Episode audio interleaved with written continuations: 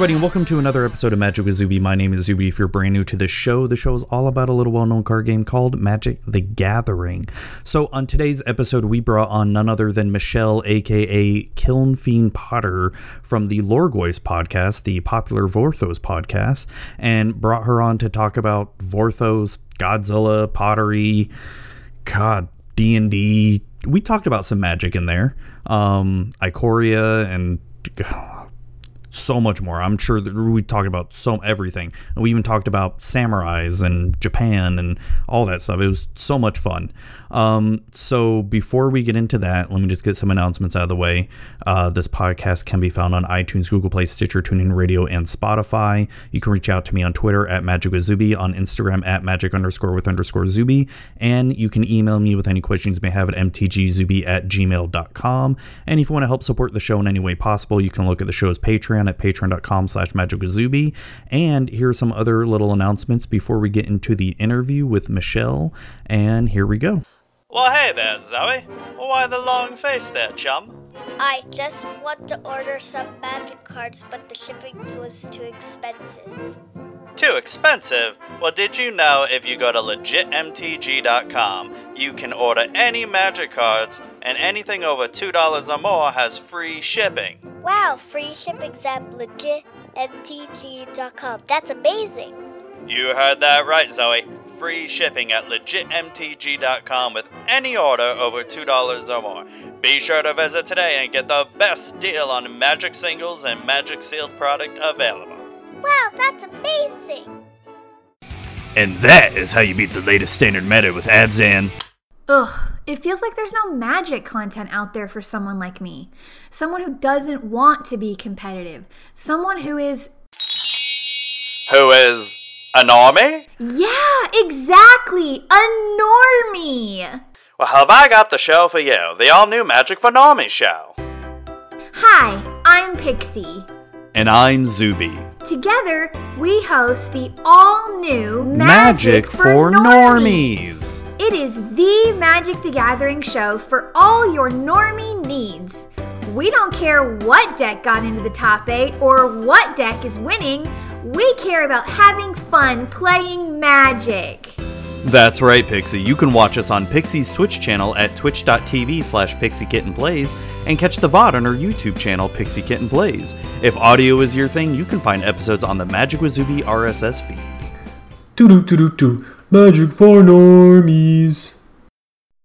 All right, hey, it's Zuby here, and I have with me Michelle Rapp, aka on you probably know her more from Twitter on at Kil- Kiln Fiend Potter, um, who makes a lot of freaking awesome pottery, and um, you're also the co-host of the Lorgoys podcast. And are you still a Card Kingdom writer? I am still a Card Kingdom Okay. writer. I haven't written in a while, mostly because lore, up until very recently, has been kind of not great. Um, Yeah. But hopefully, with this new story, I per- I personally think so. I just finished it. Oh, you Um, did? Oh, okay, cool. I just I, I just inhaled it. It was like um, it was like a breath of fresh air after being stuck in a dank basement for like months. Yeah. ah give me that that beautiful beautiful fresh air so um i i have a feeling i will probably be back in action soon um just because, yeah just because it's um it's just been a while since we've had some good content Oh So, yeah, that's for sure. So so as far so if other people aren't aware, uh, Michelle's also really really really into magic lore. It, a pretty much like one of the the top Vorthos people that I, at least I follow on Twitter. Um, thank you uh, you're welcome. And um and so I yeah, I wanted to bring you on just to talk about, you know, your content and I love following you and seeing a lot of your pottery stuff too and um yeah, so how's it going? How how are you First of all, how's your uh was it did you pull your back or something or oh my or, god yeah or was so it your shoulder? ah, both Oh damn. oh damn.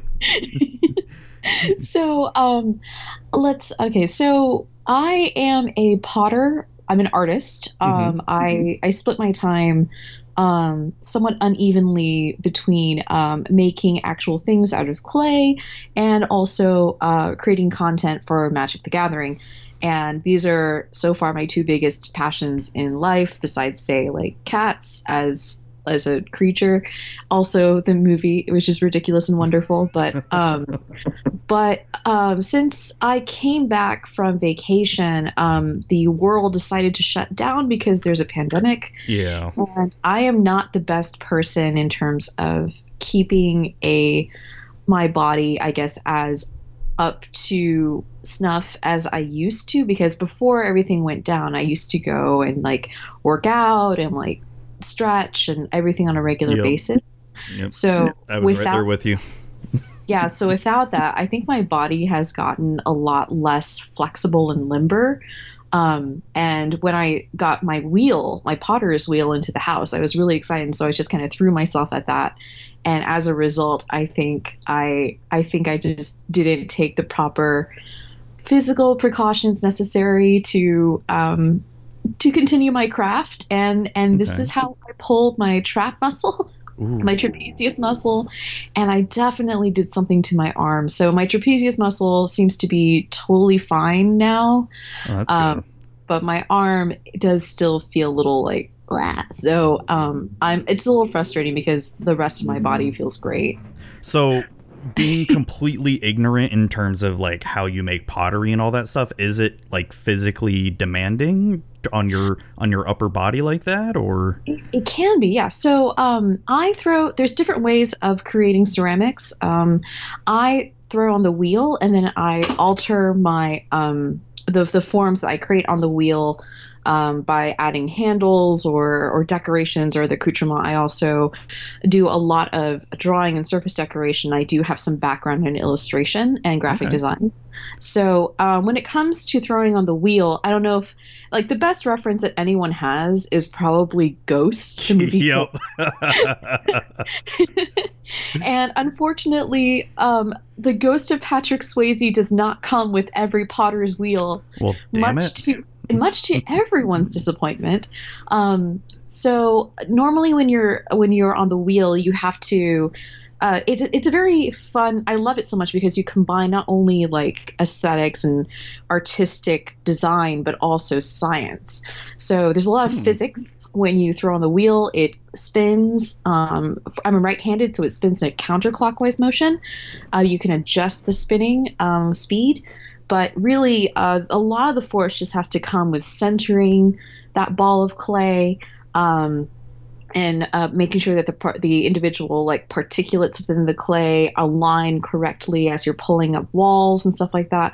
So there's a lot of uh, back and arm and upper body strength that goes into, I guess, basically pushing against the natural counterclockwise centrifugal force of the wheel. Um, because if you push in on it in a counterclockwise or in a up and down motion, um, you help center that clay, and centering the clay helps to create like even thicknesses of walls and symmetrical forms and things like that. So Okay. it's it's a lot. I don't know if this is making sense. Um, feel I free mean, to ask. I, I, I think I'm following you. It's um, like I said, I know nothing about it. That's why I was just, I'm, I was curious. Yeah, yeah. It basically, if you've taken any like physics or if you understand like how, um, you don't even have to know that, but it's sort of my best way of trying to describe sort of the reason why a lot of strength is involved because uh, you're basically pushing several pounds of material into a, a centered mass that is Okay. even as possible on all sides. So you're basically creating like a circle. And if you think about like, you know, when you're um, when you're if you've got like a food processor or a blender and Yeah. sometimes you put something chunky in there and you take off the lid and it's going so fast so it spins out, right? So Mhm. imagine like trying to control with your with your upper body strength the materials in that blender to keep it in the damn blender. I see what you mean. Okay, okay, that makes So sense. Now, yeah. does I, I guess it also depends on how much clay you're actually using too, Absolutely. And and does it matter the type of clay? Like, is there different materials that are easier to handle than others? Absolutely. That's a really great question. So, um, there's different kinds of clay out there, um, as is evidenced by museums and Yeah, stuff like that.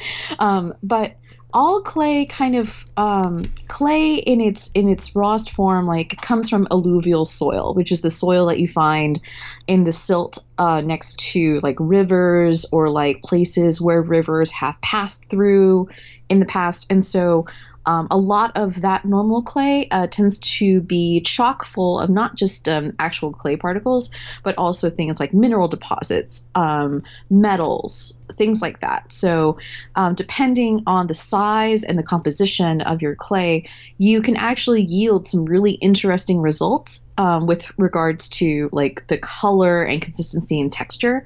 But you can also, um, it also makes a difference to how you're throwing it too. So, it's a little bit like if you're making a, a sauce on the stove, for example, mm-hmm. and you want like a really, say you're making like a beautiful, I don't know, bechamel sauce, and you want to be like really beautiful and smooth and creamy uh, because you want that to go really nicely with whatever you're putting the bechamel sauce on, like a, I don't know, a potatoes gratin or something like that. Yeah. Um, or if you want something really chunky that goes on a brisket, you know like that that way you've got the softness of the brisket like contrasted with the chunkiness of say some carrots and celery and things like that. So um, each of these sauces each of these clays are are legitimate in their own right. It's just a matter of like what you want to use that for. Like i wouldn't necessarily want to use a bechamel sauce for a brisket and you wouldn't necessarily want to use brisket sauce for uh, potatoes au gratin. So that or maybe sense. you would. Yeah.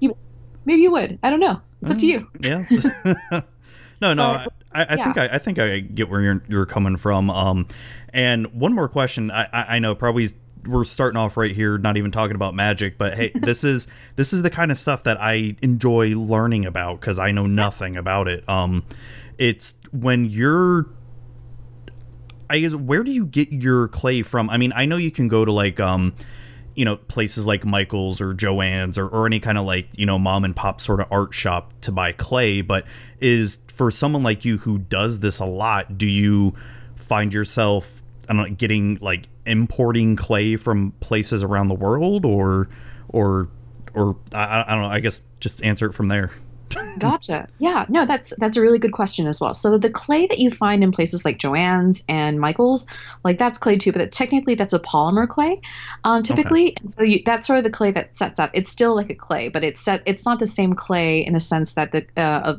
in the sense of like potter's clay. Um, normally, those are the kinds of clays that either air dry or you put in your oven, and they're like really lovely to handle typically.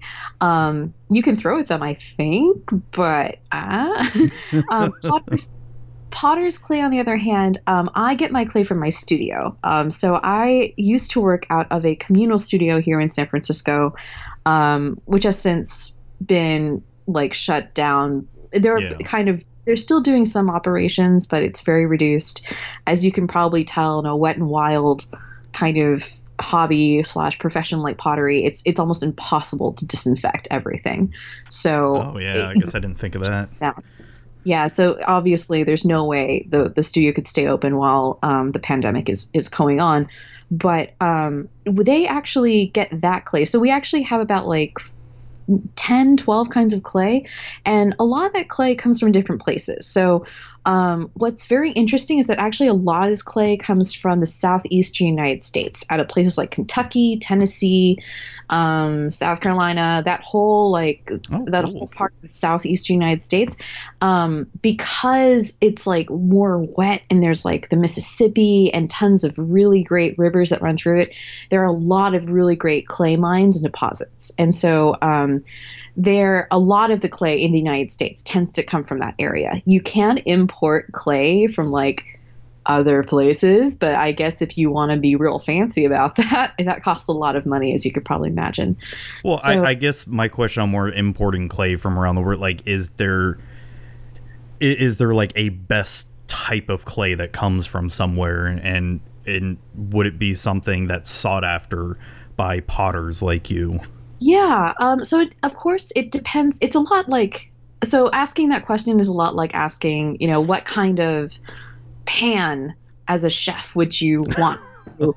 would you would you recommend? And it's like, ah, but there are so many different kinds of pans that you can use for different yeah. things, and that's kind of the same deal. Oh, like for okay. example, so for example, like porcelain, which is very, very difficult to work with because the granules are very fine and very tiny, which is great because you can throw these amazingly thin, transparent walls. Like if you ever get a porcelain, like one of those thin porcelain teacups, and you hold it up to the light, you can see through it. Yeah. Super cool. Um, and yet it's so strong and light. That kind of porcelain, um, some of the finest porcelain comes from Jingdezhen, China. Um, and that well, the reason why porcelain is able to have those properties is because it's actually not entirely clay.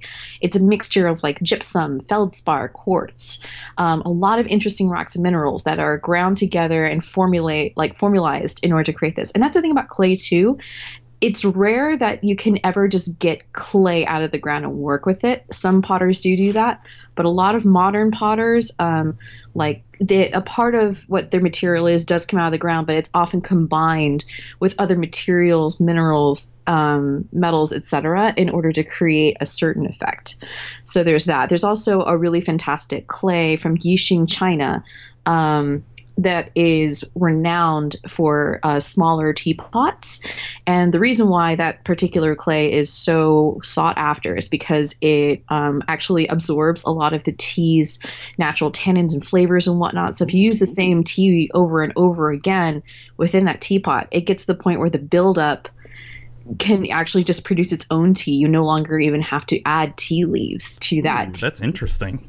Yeah, it's a really fascinating thing. So it, it really depends on what you want. There's actually a fantastic also um, uh, clay mining uh, clay mine in France, um, which was the first uh, place outside of China to produce China Chinese grade porcelain, um, and that's one. And the reason why they were able to do this because they have a really good feldspar mine out there. Mm-hmm. Um, but uh, they have one of the I think it's Limoges actually, um, but they have like one of the finest porcelain in the world because they're able to produce it from um, natural resources there. So. I hope that answers your question. that blows my mind. Wow.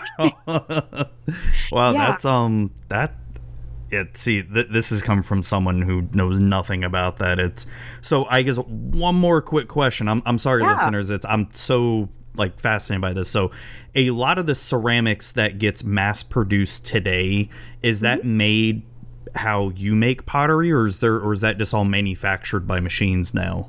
Um so mostly the latter but let me but let me tell you why. And um also for in terms of functionality um they both are the same um, a lot of uh, so the reason why when you go to a farmers market or an art like expo and you see ceramics and you're like why is this mug like 50 bucks? It's because you know somebody made it with their hands and it's not mass produced and it's like yeah. a one of a kind situation. So it's an artisanal craft. Um, and normally those pieces are not what we call slip cast so there are different ways to work with clay. Um, one is just working with clay and it's like ballish wall like ballish form um and like in a in a in a malleable solid you uh, said uh, there's ballish form ballish form i guess okay. like a ball okay okay or like just like a solid form. Another way of uh, handling clay and working with it is to basically reduce it to a liquid. So you uh, combine clay with water and maybe a couple of other um, like molecular um, chemical bits uh, not chemical in the sense that it will hurt you but in the sense that you know there's like ways to naturally suspend the clay particulates within the water. So yeah. that way you don't end up with all the clay like sinking to the bottom of your suspension liquid. Um, so you can have that. And then when you pour you can pour it into say like a mold like a plaster mold and wait for the wait for the plaster to wick away all of that moisture and then you can pop that like that finished piece right out of that mold and then you can use that mold again um, to create a nearly duplicate piece and that's pretty much how all modern like you go to jc penney's or i don't know if jc penney's is around anymore but like if you go to macy's or actually i don't know if macy's is around anymore if you go to a department store yeah. or ikea and you grab um, some of the ceramics from there that's how they get made. And like no no shade on them. I know people who work with slip um, and who do slip molds. There's some so many cool things you can do with it. Like um, there's one artist, Brett Kern in particular. He creates molds out of inflatable dinosaurs, and he uses a slip cast to mold ceramic, porcelain, inflatable dinosaurs. What? It's so cool. It's Uh-oh. like the coolest thing. what? His, name was Brett. What again? Brett, Brett Kern, Kern. uh, like a kernel of corn. All right, so Brett Kern ceramics. All right, I just got to see this inflatable dinosaur stuff. Yeah, inflatable dinosaurs. It's so cool, and the reason I've I've held his pieces, and what's so cool about like slip casting is that you can create these beautiful thin pieces, and I've held his work. It is so light, like not even a not even half a pound. So, wait, things. these aren't actually inflatable. These are actual um, like Yeah, port. Wait, what? Oh, Yeah, oh, so okay. So yeah, okay. They're zooming in on it. Yeah, you can tell. All right, just just from. So you know, I may link this in the show notes his his website because from a far away picture, it looks exactly like an inflatable dinosaur, but then they zoom in on it and you can tell the the porcelain and all that. That's yeah, crazy. it is. It's fantastic, and it's really difficult to get one of his pieces. I want one, but um, I have cats, and I'm just Oh, like, and I have a one bedroom apartment, and I don't know where I'd put it where they wouldn't destroy it. So Yeah, I, It's, kn- I know. uh, I know the. I know the feeling. It's like we we we um we've lived in this house for God, how many years now? Like 7 eight years, and we. I mean, when we first moved in, um, you know, we we just bought some crappy furniture just to you know have a couch and all that stuff, and we haven't gotten rid of that crappy couch yet because of the cats. Because we know as soon as we get a nicer couch, they'll just ruin it. Yeah, no, I um, we were hoping to move to Boston, um, Ooh. roughly like in a month or two, but obviously that's not Yeah. happening. Um, but we were, at least I was looking up possible furniture options um, for when we upgrade from our IKEA couch, and it's it's tricky finding something that's pet proof, especially with cats. Yeah, what my mom does because she has a cat. I guess um because they've got this really nice freaking sectional couch. Um, and what they do is when they, I, I guess they put tinfoil on the top of the the couch and on on the seats that they're not using at the time, and apparently it detracts their cats away. I don't know. Yeah, that's that's definitely one thing that I've heard. I've heard also that microfiber um, couches, like cl- material, is like a little hardier, and uh, that is something you could probably find that looks pretty decent. So that's kind of what I've been sort of leaning towards. But I do like the tinfoil idea. But but yeah, so yeah, ceramics, super cool, um, Oh, and slip sting. yeah, so this Brett Kern, oh my, so, sorry, I'm just going through some of his pictures, and he's got That's this cool. like life-sized, uh, was it Raphael, uh, Teenage Mutant Ninja Turtles like statue thing going. yeah, I want that.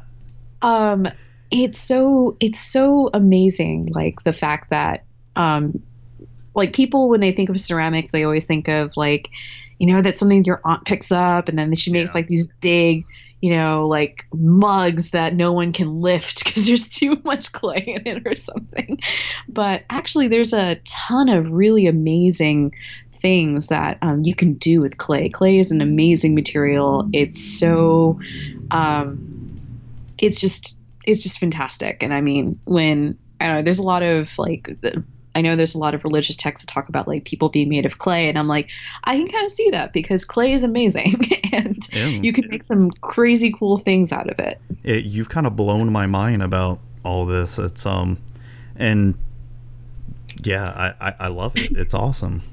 Yeah if um, there's a fantastic uh, site called i think ceramics monthly and a lot of the stuff there can be kind of uh, sometimes it can be stodgy but occasionally you find these crazy amazing pieces that are just crazily like mind-blowing and of course there's like politics and stuff like that inside the world as well but That's, that's any. That's any. that's any world really but but there are so many like possibilities outside just what you traditionally think of pottery outside of what you traditionally think um, when you get exposed to it inside like games like civilization or whatever Ooh, yeah. Yeah. Yeah, so super, super amazing things. And Brett Kern also does these really cool, like, inflatable astronauts. Um, another artist that works really well in slip casting is um, Sean Forrest. He does Forest Co Ceramics, and he actually plays magic as well. Like, oh, cool. yeah, we've we've slung some spells in the studio, um, and he lives in Orcas Island, Seattle. But he does these amazing, beautiful colored slip pieces that look like sunsets and rainbows, and he does intricate carving. Um, really down to earth, wonderful person. Um, hope he's doing okay. That's awesome. So, Yeah. sp- speaking of the pandemic, how are you doing? Like, how's it how's it going over there in um California? Um, now? so San Francisco and California, um, I think we're very lucky. Um, I think that a lot of other states were not necessarily as ahead of the game. Um, granted, I don't think we were necessarily ahead of the game if you look at it on a, on a worldwide scale, but Oh yeah. Gavin Newsom, um, who is the governor of California, and London Breed, who is the mayor of Cal- uh, mayor of San Francisco, like for like the uh, the major companies like let off the charge with um, enforcing everyone just just to work from home, no one coming into the offices. These are companies that are massive here, like Facebook, Google, Microsoft, um, LinkedIn, Oracle, etc. Like Twitter, all of those places immediately. Um, I think even two weeks before the uh, the citywide shutdown, um, told their people to go home and to work from home.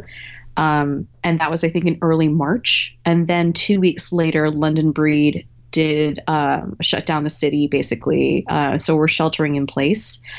And then I think maybe a few days later, the state called for a shelter in place.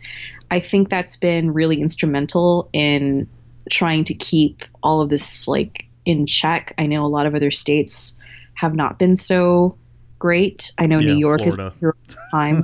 Florida, Oh, Florida finally decided to issue a state shelter in place effect. Thank goodness, Yeah, because on they're April first they decided to do, or April second. It was like it took you guys long enough, you morons. Sorry. I no no no. I honestly, I'm just I, I get really concerned because like my father lives in Florida. He lives outside of Orlando, and like he's northwards of sixty. Um, there's and he's not the only one. Florida has an amazing has a really dense like aging population, Oh, and yeah. so they're one of the most vulnerable states. Um, Yeah, and it's insane. Like I, um, you know, I, I've been the one in my household, you know, going out, getting groceries, picking up stuff, and all that. And Michelle, it, it's I, I probably don't even need to tell you. It's because you've probably seen all the Florida Man memes. It's no one's taking this seriously here, and it's pretty scary. Like I almost had a full blown panic attack going grocery shopping in Walmart because no one's like doing the whole social distancing thing and oh, jeez, I'm so sorry. and I mean, I mean, there are people doing it, but then there's just idiots who are thinking it's all a hoax and all that stuff. And Oh no. Here at, at least in San Francisco it seems like people are taking it seriously. Like we have people wearing masks. Uh, we have everyone um it's gotten to the point where I think this is in this is the case for other places too, but like all of the grocery stores, etc., now have uh, par- park- parking cones that tell you like where to stand and whatnot. So people are taking it seriously. San Francisco, I think in particular, is uh, doing its best.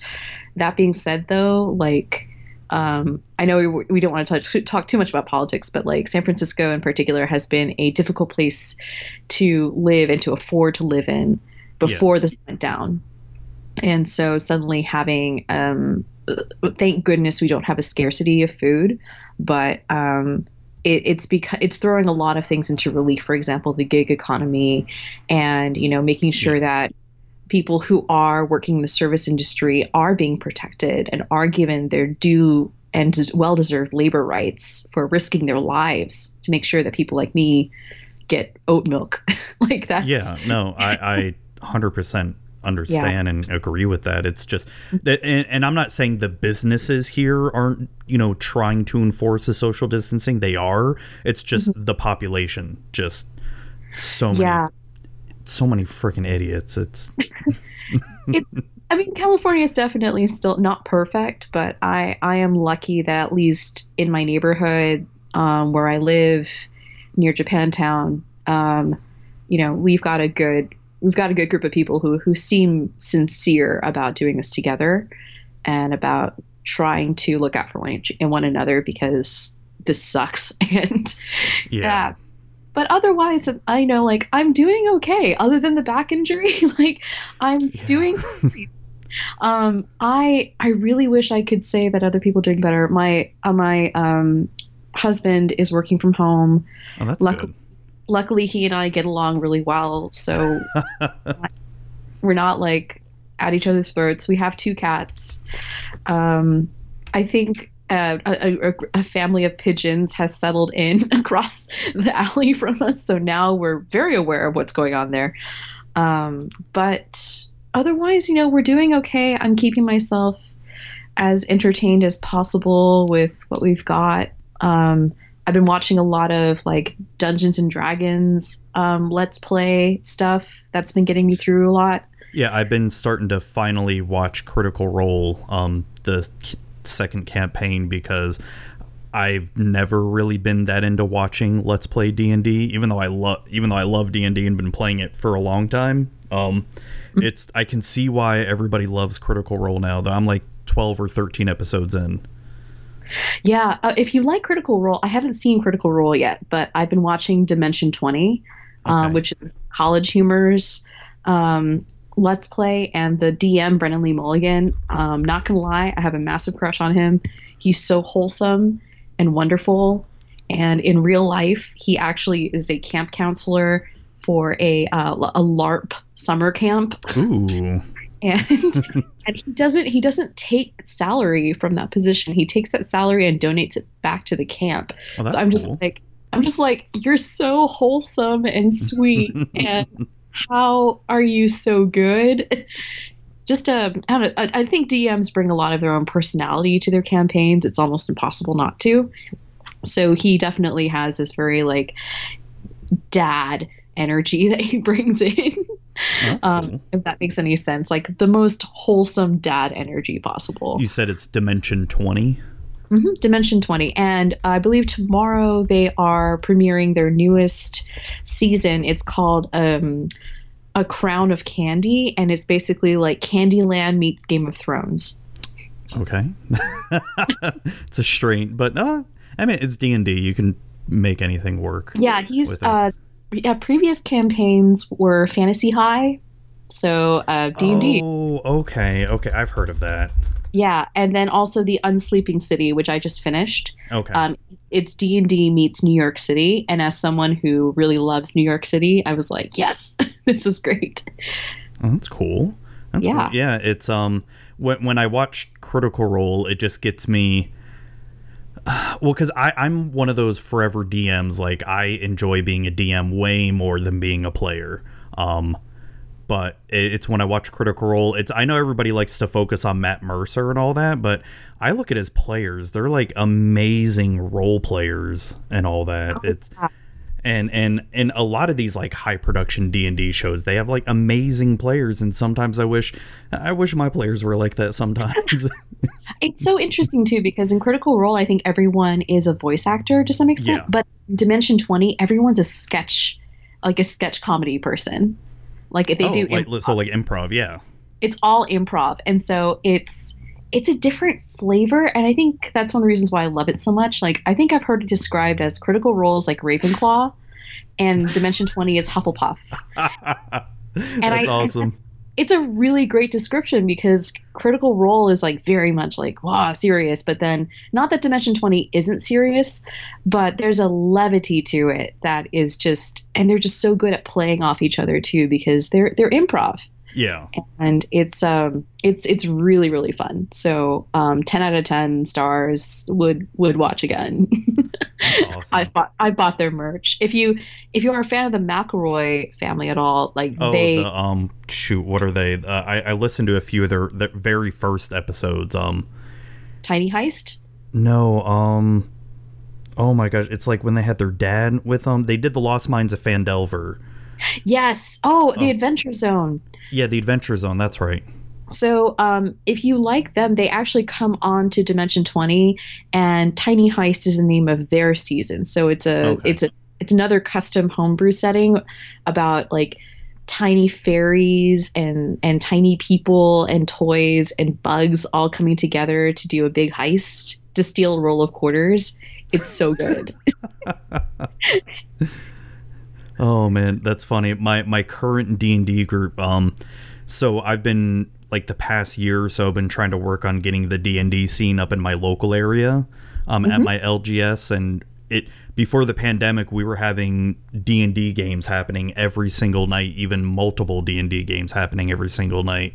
Um, I'm afraid with this whole pandemic, my LGS is gonna just completely go away, which sucks. But um, so a few of my players we got together and you know have been playing on roll 20 and our current campaign is like a mix of the godfather meets national treasure I love that. That sounds amazing. it's um i have them in a city because i have a homebrew world that i've been working on since i was 18 and um it's this city is run by four families i mean pretty much think of it as like a fantasy 1980s new york that's run by the mob essentially Is it in Miami? No, no, it's it's more the the city is more like New York. Gotcha. Okay. Um, oh, very, very dirty, very grungy. yeah. Very Wall Street. Okay, I love but, it. But all fantasy like, and um, so it's their mission was to go steal the city document that like ratified the city, um, Mhm. and so that that's what they're doing right now is they gotta steal. No, they stole the city document, basically the city constitution, and now they're trying to um. And w- one of their party members got captured, and they're going through the sewers right now to try to find him. Nice. That sounds amazing. I, um, I've been really playing around with Ravnica. I did come up with like a homebrew of Ravnica High. This is before I knew about Fantasy High, and I was like, oh, okay. But Ravnica High has so far it's been a really fun setting. I've been throwing a lot of one shots um, from it, and it's been really, really great. Do you have Um, anything published with it, or? Uh, yeah, so on the Lore side, there's actually a couple of episodes where we have Ravnica High, and Yeah, I, I, listened to one. I think it was your very first episode yeah, with Ravnica, and um, I think you were DMing it, right? Yes, I am usually the DM. Oh, so you feel my pain sometimes. I do, I do feel your pain. I'm actually, I, I actually would have been trying to put together a Ravnica, another Ravnica campaign, uh, but Ravnica during a pandemic. Um, Ooh, and and I have, for for physical reasons, um, not been able to put together anything. I also run um, another Ravnica campaign for the Lorgoyfs called the Bloody Nightingale, and that's like a classic murder mystery noir kind of um, flavored um, uh, campaign, and so. Uh, Ravnica has kind of been my jam um, as far as uh, setting my current campaigns in, although I've been very inspired by the Unsleeping City and have been trying to come up with a homebrew for like a San Francisco version because I love my city, even though my city is weird and corrupt. but I, I love it so much, and there's so much great history here from like the miners that came here to like Emperor Norton to the to the Hearst um, family and its legacy, um, the publications, the media, startups. There's so much Yeah. to draw from. Um, and there's like, you know, there's so many, even though it's only a seven by seven city, there's so many small, tiny places that you could just imagine that are magical, like a little alley that suddenly turns into a beautiful, like verdant garden filled with flowers and ivy and like a little fountain. And you're like, how is this in the middle of this tiny like this city like how is this here in a city that's made out of concrete and whatnot but yeah so it's that's interesting. very much yeah so i don't know i i love i'm a, I'm a big city person i love san francisco so really want to incorporate that maybe like that and maybe the the ghosts of I don't know, um, civil rights protesters and gay rights protesters and that sort of thing in. And maybe there's like a magic to the Castro that comes in a big rainbow flavored popsicle or something like that. I don't know. It'd be fun. no, no, it's um that that's been one of I think one of the best things Wizards has done um in the past couple years is that Ravnica campaign book they made with D&D and Magic that I I got that the day it came out and I devoured it. I read it like two, three times over and over. It's so good. It really and and I'll be on Ravnica is not my favorite plane either, um, but just the amount of detail they put into it because I, I don't know. It's I'm not a big fan of the Forgotten Realms um setting. I'm more I'm definitely more dragon like I love Dragonlance more than Forgotten Realms. Um but this this Ravnica one it it just hooked me and I want they need to make like a sequel to this Ravnica book. I don't know what they'd put in it, like maybe a another campaign or I don't know. They could even just incorporate the whole War of the Spark thing with it if they wanted to. Um, Yeah, just that would be fantastic. I mean, I I agree with you. I, I thought that. Um, I, so I actually love to recommend Nicky Drayden's um, short stories about Ravnica as a companion piece to uh, the Ravnica D and D book because um, it's sort of I don't know if you if you managed to read her short stories, but each one of her short stories, she wrote ten of them, one for each guild. Um, were, were basic- those the ones that were coming out on the Daily MTG site? Um, no, these were coming out on um as part of Uncharted Realms, I believe, back when Uncharted Realms was still a thing. Um, so they were free, and uh, Oh, each okay, yeah. okay. Yeah, they, they people tend to gloss over them, but I think that they are like a dungeon master's treasure. Like each episode, eh, well, each story is basically a standalone that focuses on a character from a guild, not anyone from our main story, just someone who lives in the background, going through their lives, going through a situation, and showing us like how how does a Dimir operative operate? Like how does an Izzet engineer get their funding? Things like that. Like these are these small beautiful details that really bring the world alive and i think complement the ravnica d&d manual so beautifully. It's it's just mind-blowing. So and she's a fantastic writer and a crazy awesome down-to-earth person. Um, love her. We interviewed her for the Lorgoyfs and she's just so she's just so nice just I'll nicest to check it. I know I read some. I think I read um the Izzet one and one other one because I remember these came these came out during Guilds of Ravnica, right? that's true yeah they came out during allegiance and they came out during guilds of ravnica Okay. Yeah, I'll Yeah. have to check them out. It's I've got so much stuff to oh catch up on. I'm I'm going through the Witcher book series, and I'm one of those people where I can only read like one book at a time, and Mm-hmm. I gotta finish that book before I move on to another type thing. I- That's very disciplined. I, I applaud you. I, I, I can't do it because my wife though she's like she'll start five books at once and I'm like I don't know how you do it I'd go insane You know, everybody has their own thing. It's like when you go to a buffet or or when you go to eat a meal, it's like you finish one thing first and you go to the next, and someone else is like, "No, I'm just gonna eat little bits of all of it at the same time." Delicious. oh, that's awesome. Um, speaking of, well, so getting back to a little bit about magic here. Um, so speaking of Vorthos here, we we've had um probably when did the War of the Spark novel come out? Was it a year ago now? Almost a year ago, yeah, So- about a year. so I, I was one of the people who I, I understand that you know the weekly stories that were coming out were free and that was good. I was definitely one of those people who wanted them to bring back novels um, that y- you, you know in book form. Um, and when i heard about the war of the spark novel i was definitely excited about it. Super excited because i'm like yay they're going back to book form until i read it. I wasn't that you know. Not like this. yeah not like this. It's um so so since then it's as you probably you're very well versed in vorthos and the whole vorthos community. It's been um not been so great for vorthos lately. Um Ah, no.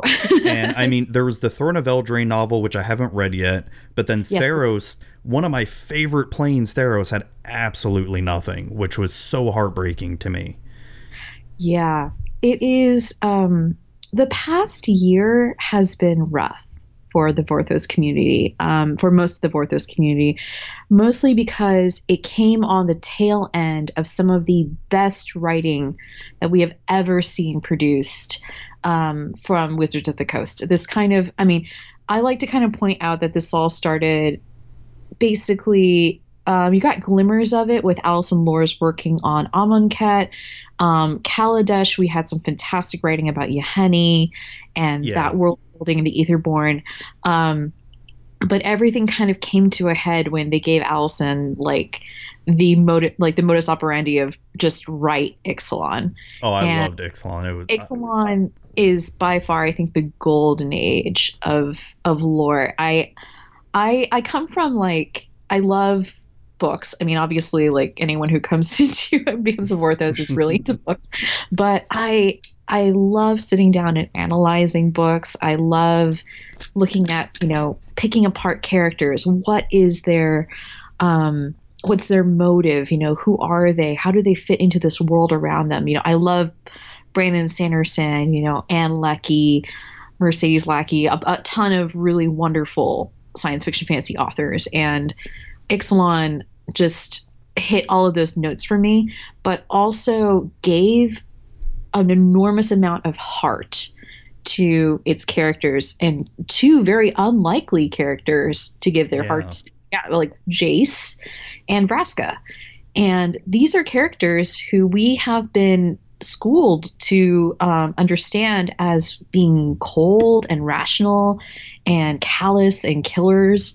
Um, and now we have them vulnerable. And i think that speaks to a lot of people um, who i think have moved past a lot of like what i would call um, the renaissance age of, of fantasy and sci-fi which is like i would call it maybe game of thrones and stuff like that. We've moved kind of more into um, a space where i think we want more pathos from our characters and this very much embodied that. Um, and it, it just makes these characters relatable. It makes them human. And that's what we want to see. We want to see ourselves when we read these books and when we read this story so ixalan gave us a good healthy dose of that and then we kind of progressed into other things um, and that was i think the last big hurrah before we moved into um, the new system which was basically we give um, outside writers contracts to write these stories. And so the results were mixed. Um, we had continuity errors. Um, Yeah. people trying, yeah, for, for- I know that people are like, well, it's not supposed to be like super continuous, but it's like we're Magic the Gathering players. We we know, for example, if like a Doom, like if this card is a copy of just Doomblade or something like that, of course we're going to pick up on these details. Well, it, it's not only that, but with them, because since the inception of the Gatewatch, they've had this overarching story of, you know, basically the end goal was stopping Nicol Bolas, right? And when hmm. they went over to Dominaria, um, and when we saw first glimpses of that continuity error, that's when people started getting mad where, you know, hey, if we're supposed to have this continuous story, why aren't things lining up, you know, in the previous chapters? you know? Exactly. Yeah, it, it definitely was a bait and switch. It felt um, because, as you pointed out, yeah, we were we were offered this story that should have a clear and even through line through from the beginning to the end. This is what we've been expecting. It's it's like um, it kind of followed the model of the superhero movie, right? Yep. Like, like we yeah we have Tony Stark starting off in Iron Man. Tony Stark remains Tony Stark like pretty much until the very until the last one. I don't know if people is it is it wrong to spoil Endgame here or I don't know if you, Um, I mean, if you haven't seen it by now, spoilers. Um until the very end of Tony Stark um we get Tony Stark and and there's a continuity to his character his tendencies his quirks. And that was what we were I think expecting when we walked into this narrative of the Gatewatch and we didn't get that and that was weird.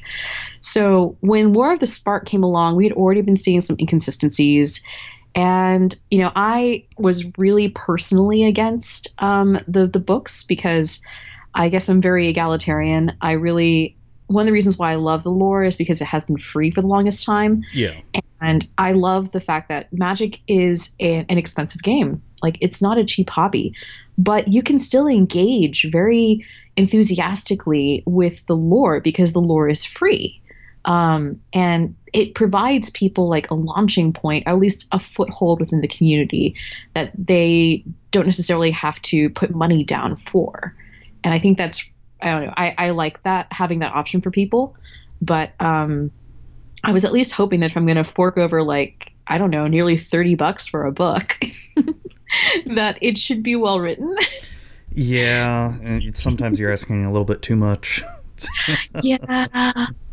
And no, then, but and- it's I, I, Yeah. I see what you mean with offering it for free, and I agree. Um, it's the and if you've listened to previous episodes, listeners, um, you know that there's definitely been some stuff about the lore that I've been a little bit harsh on.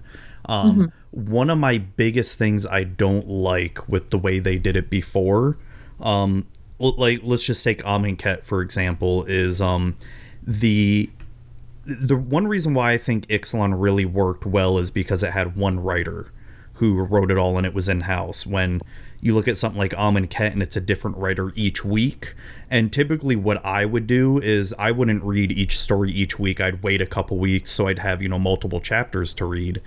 And when you do it like that and you come across one chapter, it's written really well, and then you go to the next chapter and it's written by a completely different author and the writing feels off and doesn't feel as good and the the style and flow is completely different than compared to what you read it kind of takes you out of the story yeah, it definitely suspends your. It doesn't just. It doesn't suspend your disbelief. Your your doubt definitely creeps back in. It's definitely like if you're watching a Shakespearean play and then one of the actors is like, "Hold up, I need to check Tinder," and Yeah. you're like, yeah, Wait, that, that's a great way to put it checking Tinder.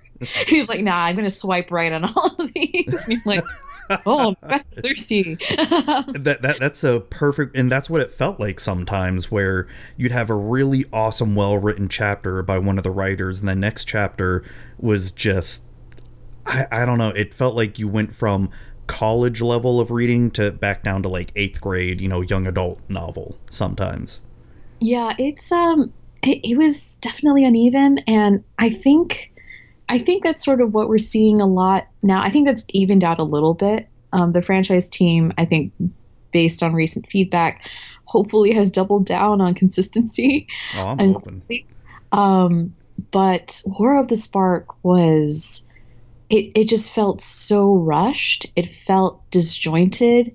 Um, I think there was a lot of pressure to get from point A to point B to point C without a lot of time for breathing in between any of it.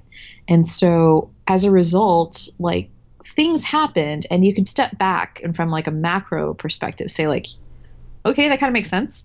But when you start looking closer, you take your magnifying glass and you start teasing apart those plot threads. You're like, wait a second. um, I like there should be more to it here. You know, this character really should be a little bit more expressive, and we're just going to gloss over this without even spending more than a few sentences on it. What? So it it, it felt it i mean i haven't reread it since last year because i like to value my time highly um, but i just it was it was really lackluster like honestly if i had to compare it to a movie it'd probably be like i don't know um, watching one of those riff tracks um, or like mst3k like action movies from like the 70s oh, like the yeah the bad ones that don't really make sense, but I don't get the benefit of having like MST3K people riffing on it, you know? Yeah, that's true. And that it's just like you haven't read it since last year. I, I even got the the sequel to it, The Forsaken. I haven't even opened it yet. Um, oh god. It, and, and I've heard that's not even much better. I it was worse. I mean, it was War of the. Spark was not was not great, but it wasn't offensive. War of the uh, Forsaken was actively offensive, It- and the, the the biggest thing and I remember people going on about was the was the Chandra Nissa thing, and then the decidedly male Gideon or something, or So what happened? as you as you probably recall, like it's been pretty much out there for the longest time for a few years, ever since like Gatewatch got together, that Chandra and Nissa, like Chandra feels romantically towards Nissa. She's attracted Yeah. to her. Um, it's also been implied that there has been not really implied, but so much like it's been stated that Chandra used to have feelings for Gideon, um, and this kind of refers back to um, their in their. Uh, I guess they were working together during the Purifying Fire, which is this whole other novel. We're not going to talk about that here, um, but but uh, it was so very clearly portrayed um, this attraction between Chandra and Nissa in so many other parts of other stories on Kaladesh, on Amonkhet, um, even on Dominaria. Like this was not Dominaria, but like other places that it was really clear that she had a mad crush on this elf, and and suddenly Yeah, everybody knew it. everyone knew and we were like oh gruel friends and then of course like during war of the spark they finally say i love you and it's it's really sweet and we're like well the book isn't great but we at least have this um, yeah, that was one of the best. It was that part, and then Jace and Vraska finally getting together too, and Yeah, and then of course in Forsaken they're like, no, we can't have this. We tear everything apart. Um, and the thing about Chandra's bi erasure is basically what they're calling it. This is a very common trope in a lot of media. This was very common in like the 90s and in the early, early 2000s. Um, as a person who identifies as being bisexual myself, it is really insulting and kind of honestly very hurtful to have a character that you identify with in some respect and care a lot about um, have us an intrinsically important part of our identity just erased this way as if it never happened and that was really what was so painful about this book was the fact that they had written like Chandra had only ever had crushes on decidedly male figures, et cetera, et cetera. Oh, and, like, God. her- Her love was clearly just friends, and it's just friends, right? We're just this is this is a friendly kind of love. Well, do you think that had to have been like brought down from higher ups or something? Possibly. I mean, the problem is that like we can so like I've definitely done my my amount of speculation, but the thing is like at the end of the day what happened happened. And maybe that wasn't intended to be this way. Maybe they were hoping for something else. The problem is that this is what we were left with. These are the consequences. And they done they done goofed. And that's a really charitable way of putting it. Um, but I, I what I do appreciate is that Wizards of the Coast did come around and apologize for it. As far as I and most other Vorthoses are concerned, Forsaken is verboten. we do not acknowledge this book. it sucks, and I'm okay with just chonking it into the sea. like, so so as a casual Vorthos, it's I I enjoy the lore. I haven't read all the books. I've I've pretty much um have read everything from I want to say Theros and up, um, and all that. It's I haven't really read a lot of the old stuff with Urza and all that. Um, honestly, I haven't either, but that's mostly because I know the writing is terrible, and I just I I don't want. I can just read the Wikipedia. It's fine. but I, I guess as someone who's a casual Vorthos, is Forsaken even worth reading? I mean, No. does it? No, it doesn't. I mean, besides that that part with Chandra and Nissa, is there anything that moves the story story forward that's even worth noting or knowing about? yes, in the sense that stuff happens. Like Liliana decides to change her name and live out her days in the swamps of Caligo, What? um, and gives up her her chain veil and does a lot of very other un-Liliana like things that I have a lot of problems with. what the heck?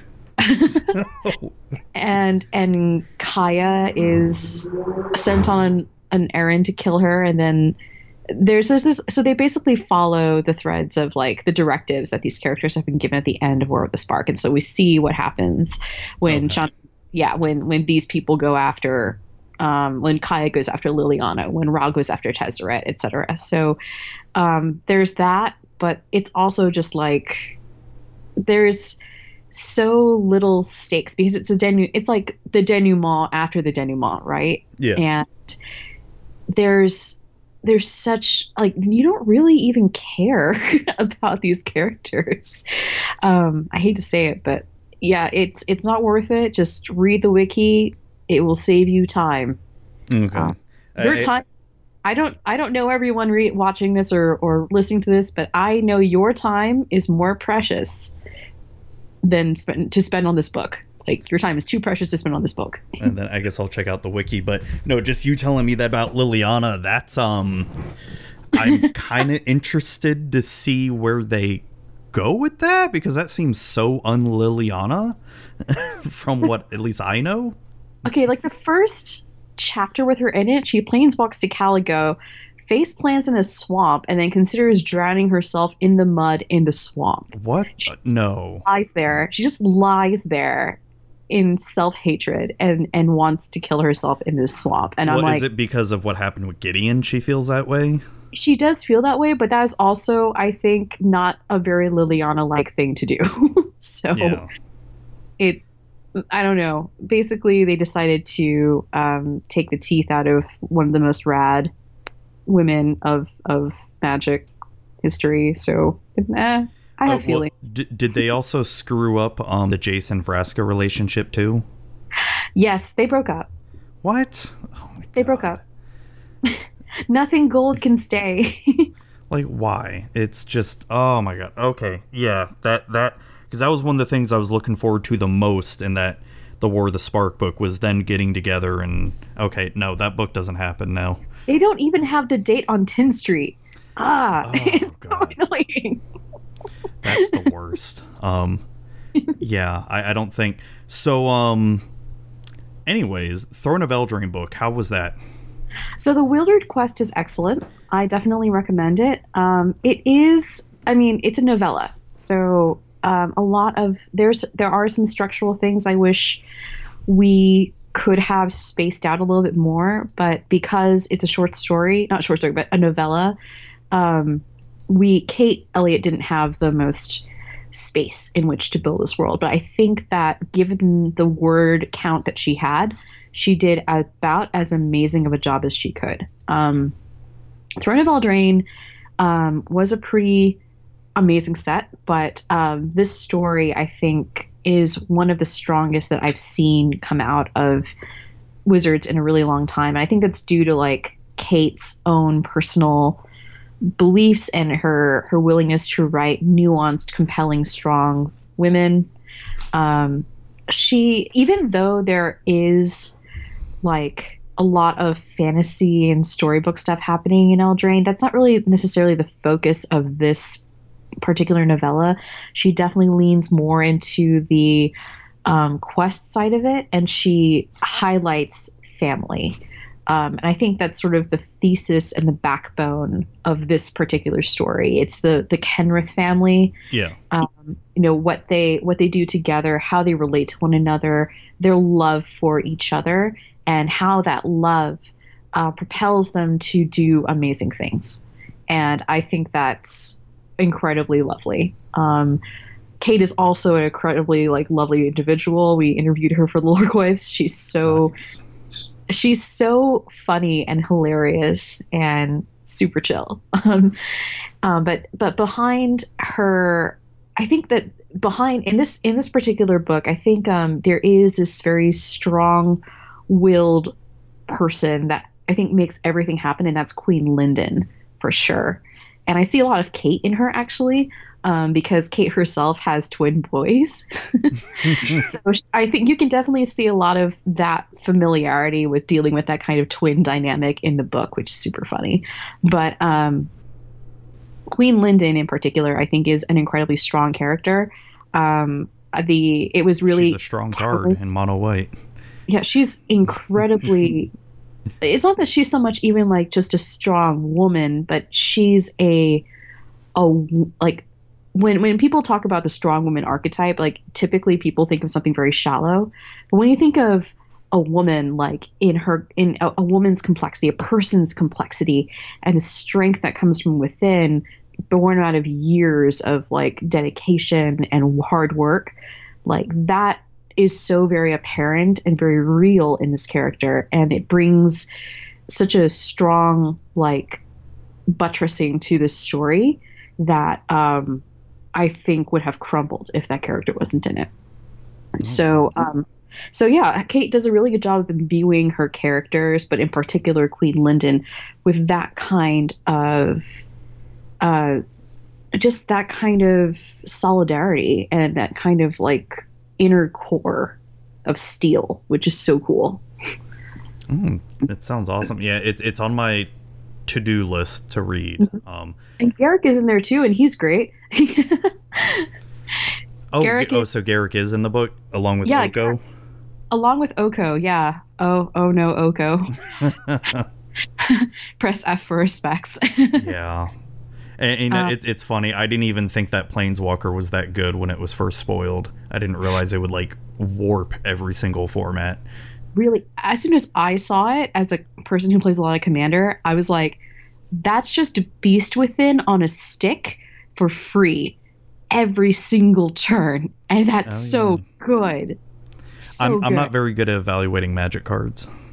no worries. I i think i also just have the unfortunate experience of getting beast within Yeah. full times at, at games. I'm just like ah your your your smothering tithe is now an elk and i'm like god darn it Yeah. So the the Ikoria novel didn't that just come out today? It just came out last night Or slash last today. night? Yeah, Yeah. and um, it's by Django Wexler, who is, I think, one of the most exciting voices in recent um, science fiction fantasy. He he became well known for his, um, uh, I think, oh gosh, um, he became really well known for his Flintlock fantasy series, um, which starts with a hundred thousand names. It is basically a uh, fantasy version of the Napoleonic Wars. Oh, But- yeah, it's called the Thousand very- Names, the Forbidden Library, the Prince of The Valor, or the Price Yes. of Valor. Yes, The price of valor. He is so good at creating um, these amazing settings with really compelling characters. But also, I think the thing that really excited me when I was like first reading his books was the fact that he seemed really adept with um, military strategy. Especially when it comes to um, working within cities. And so when he did the work for The Gathering Storm, I was like, this is the perfect author to have chosen because he uh, did such a great job basically portraying fantasy, the fantasy French Revolution in Paris. And Oh, cool. I I was like, dang, like he's gonna knock it out of the park in Ravnica, and he did. I I was a little bit like, oh, Ikoria seems like a little bit out of his wheelhouse. I would have expected someone like Marie Brennan, but this is cool too. And I get I just finished it today, um, the day it was released, and it's it's really good. I after after Forsaken, this is such a wonderful breath of fresh air like I've mentioned before. But not only that, there are a lot of subversions here. And I think that's what makes this novel, uh, this novella, such a wonderful companion and like underlying supportive piece for the set. Because when we look at Ikoria, we see all of these. I mean, it's it's green at sort of its biggest and best, right? Like, look at Godzilla. Godzilla doesn't really have any illusions or pretensions like about him he's just a god he's a radioactive 50 foot 50 story t- high radioactive monster lizard thing. Yep. like he just he's not gonna try to beat around the bush. He's just gonna squish your face. Pretty straightforward. Pretty much, yeah. the thing about but and so when you look at that you think about like okay well then who does have the capacity to be duplicitous and interesting in like a more complex way? Humans. And so um django wexler really takes that interesting dynamic about um how we relate to one another um, what we assume about one another and you know how we um, perceive i guess not just the people around us but the um, the other creatures we share our world with, uh, and kind of turns it on its head in a very satisfying way. that Um, makes me excited to read it. So I'm I'm I'm very yeah I can't recommend it hot more highly. It's a lot of fun, um, pretty short read, but excellent and really subverts a lot of my expectations. Like I was sitting here thinking like, oh, this is sort of your typical journey of the hero, Joseph Campbell stuff, and it's like, Yeah. nah, nah, it's not. It's not. It's it's actually it, it doesn't have a lot of time, obviously, because it's a novella, like I mentioned, to flip everything, but it does a great job. And um, again, like even though um, it isn't always set within a city, I think Django's uh, understanding of military strat- uh, strategy and tactics uh, comes into play very well here, especially when describing like the siege of Drannith with the monsters coming in, also with how the monster hunters try to trap the monsters. Um, I think his understanding of how that goes down and how that would go down theoretically is very real and concrete, and it adds this layer of believability and re- and realism to the book that I, I really appreciate. Oh, nice. That sounds. Yeah, that just makes me that makes me Yeah. more excited for this set. Yeah, like this Um, is how you really take down a giant creature.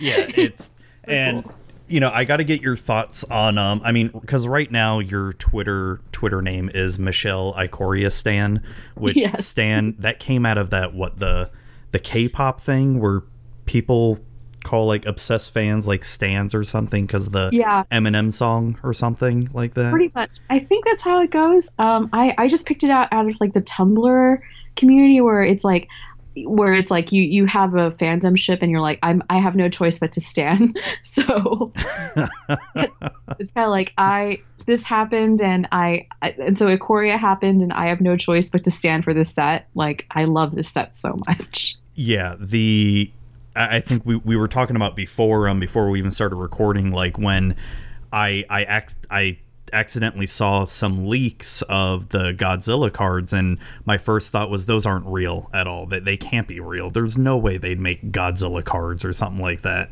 Oh, And- but they did. but they did. They they made um and it looks like they've mainly based it off the 90s Godzilla, the Heisei era. I don't, Yeah, I, I'm so bad at pronouncing it. Um, but um, it's so you're also a huge Godzilla fan too, aren't you? I am a huge Godzilla fan. I am not as like in depth about everything in the way say Jay and Nelly would be. Jay is definitely like can quote like book like book and scripture about every single Godzilla thing. But I I've always been a fan of Godzilla because of what he and everything else represents. Um, I I also really so a lot of that fascination for me actually comes out of um, uh, post World War II Japanese media Mhm. uh, because that's basically where you get the birth of modern anime.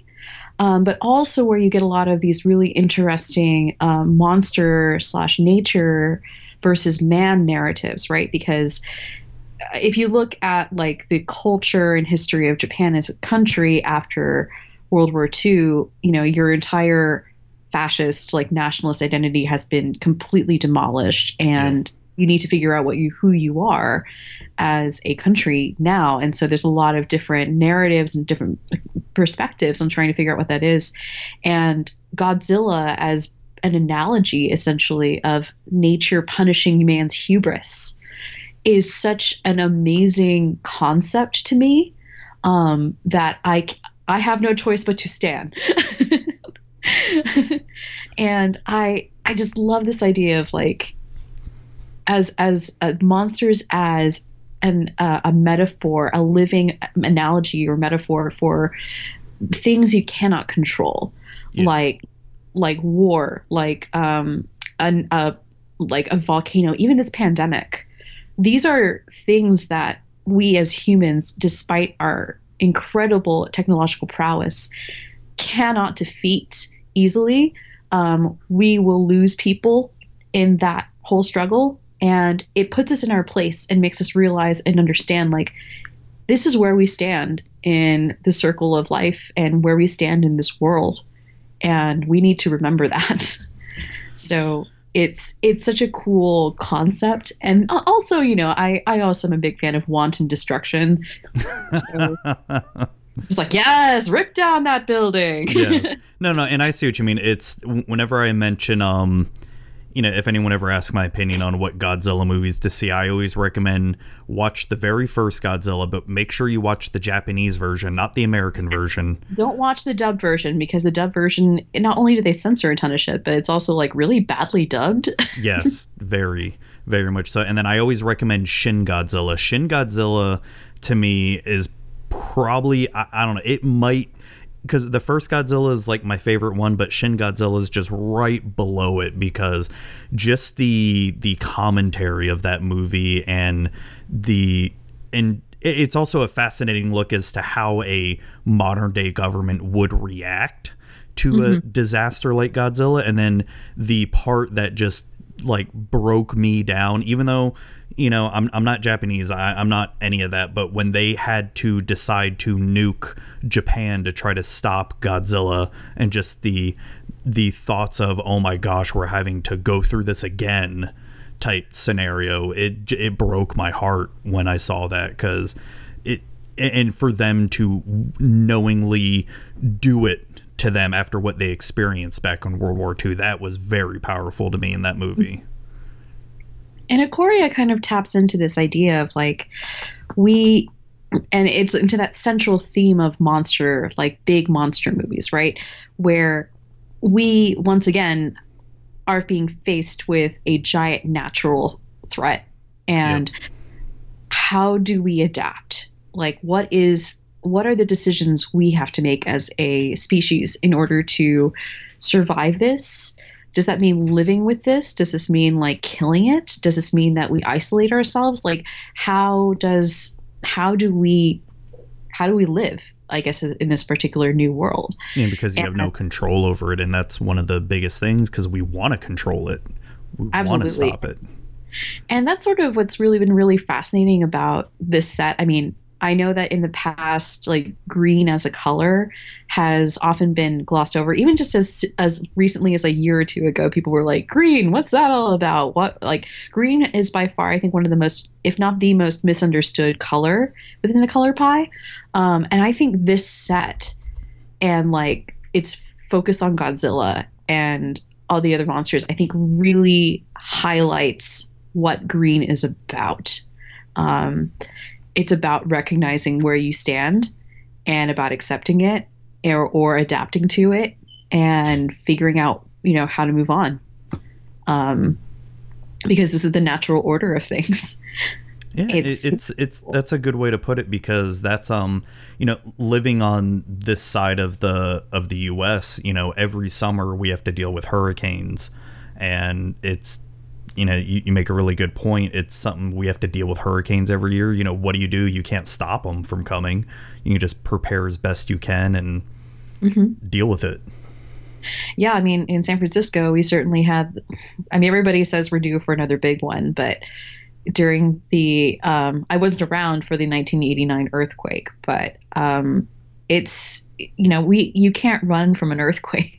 No, you can't.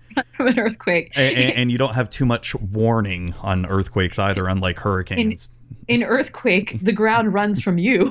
like it's not. It's it's kind of a problem.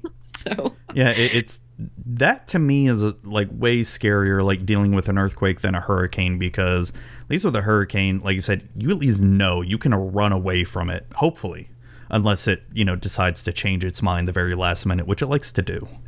Mm-hmm. yeah, I I remember being caught in last year. Doug and I went to Tokyo. We went to Japan for a couple of weeks, and we ended up extending our stay um, because we got trapped in a typhoon. Um, and it was it was so sudden how quickly the typhoon decided to descend upon the entire country. And if you looked at satellite images, the typhoon was the size of Japan. Oh, and wow. like, wow. And it it was stealing it was sizing up to be like one of the biggest storms to ever hit Japan.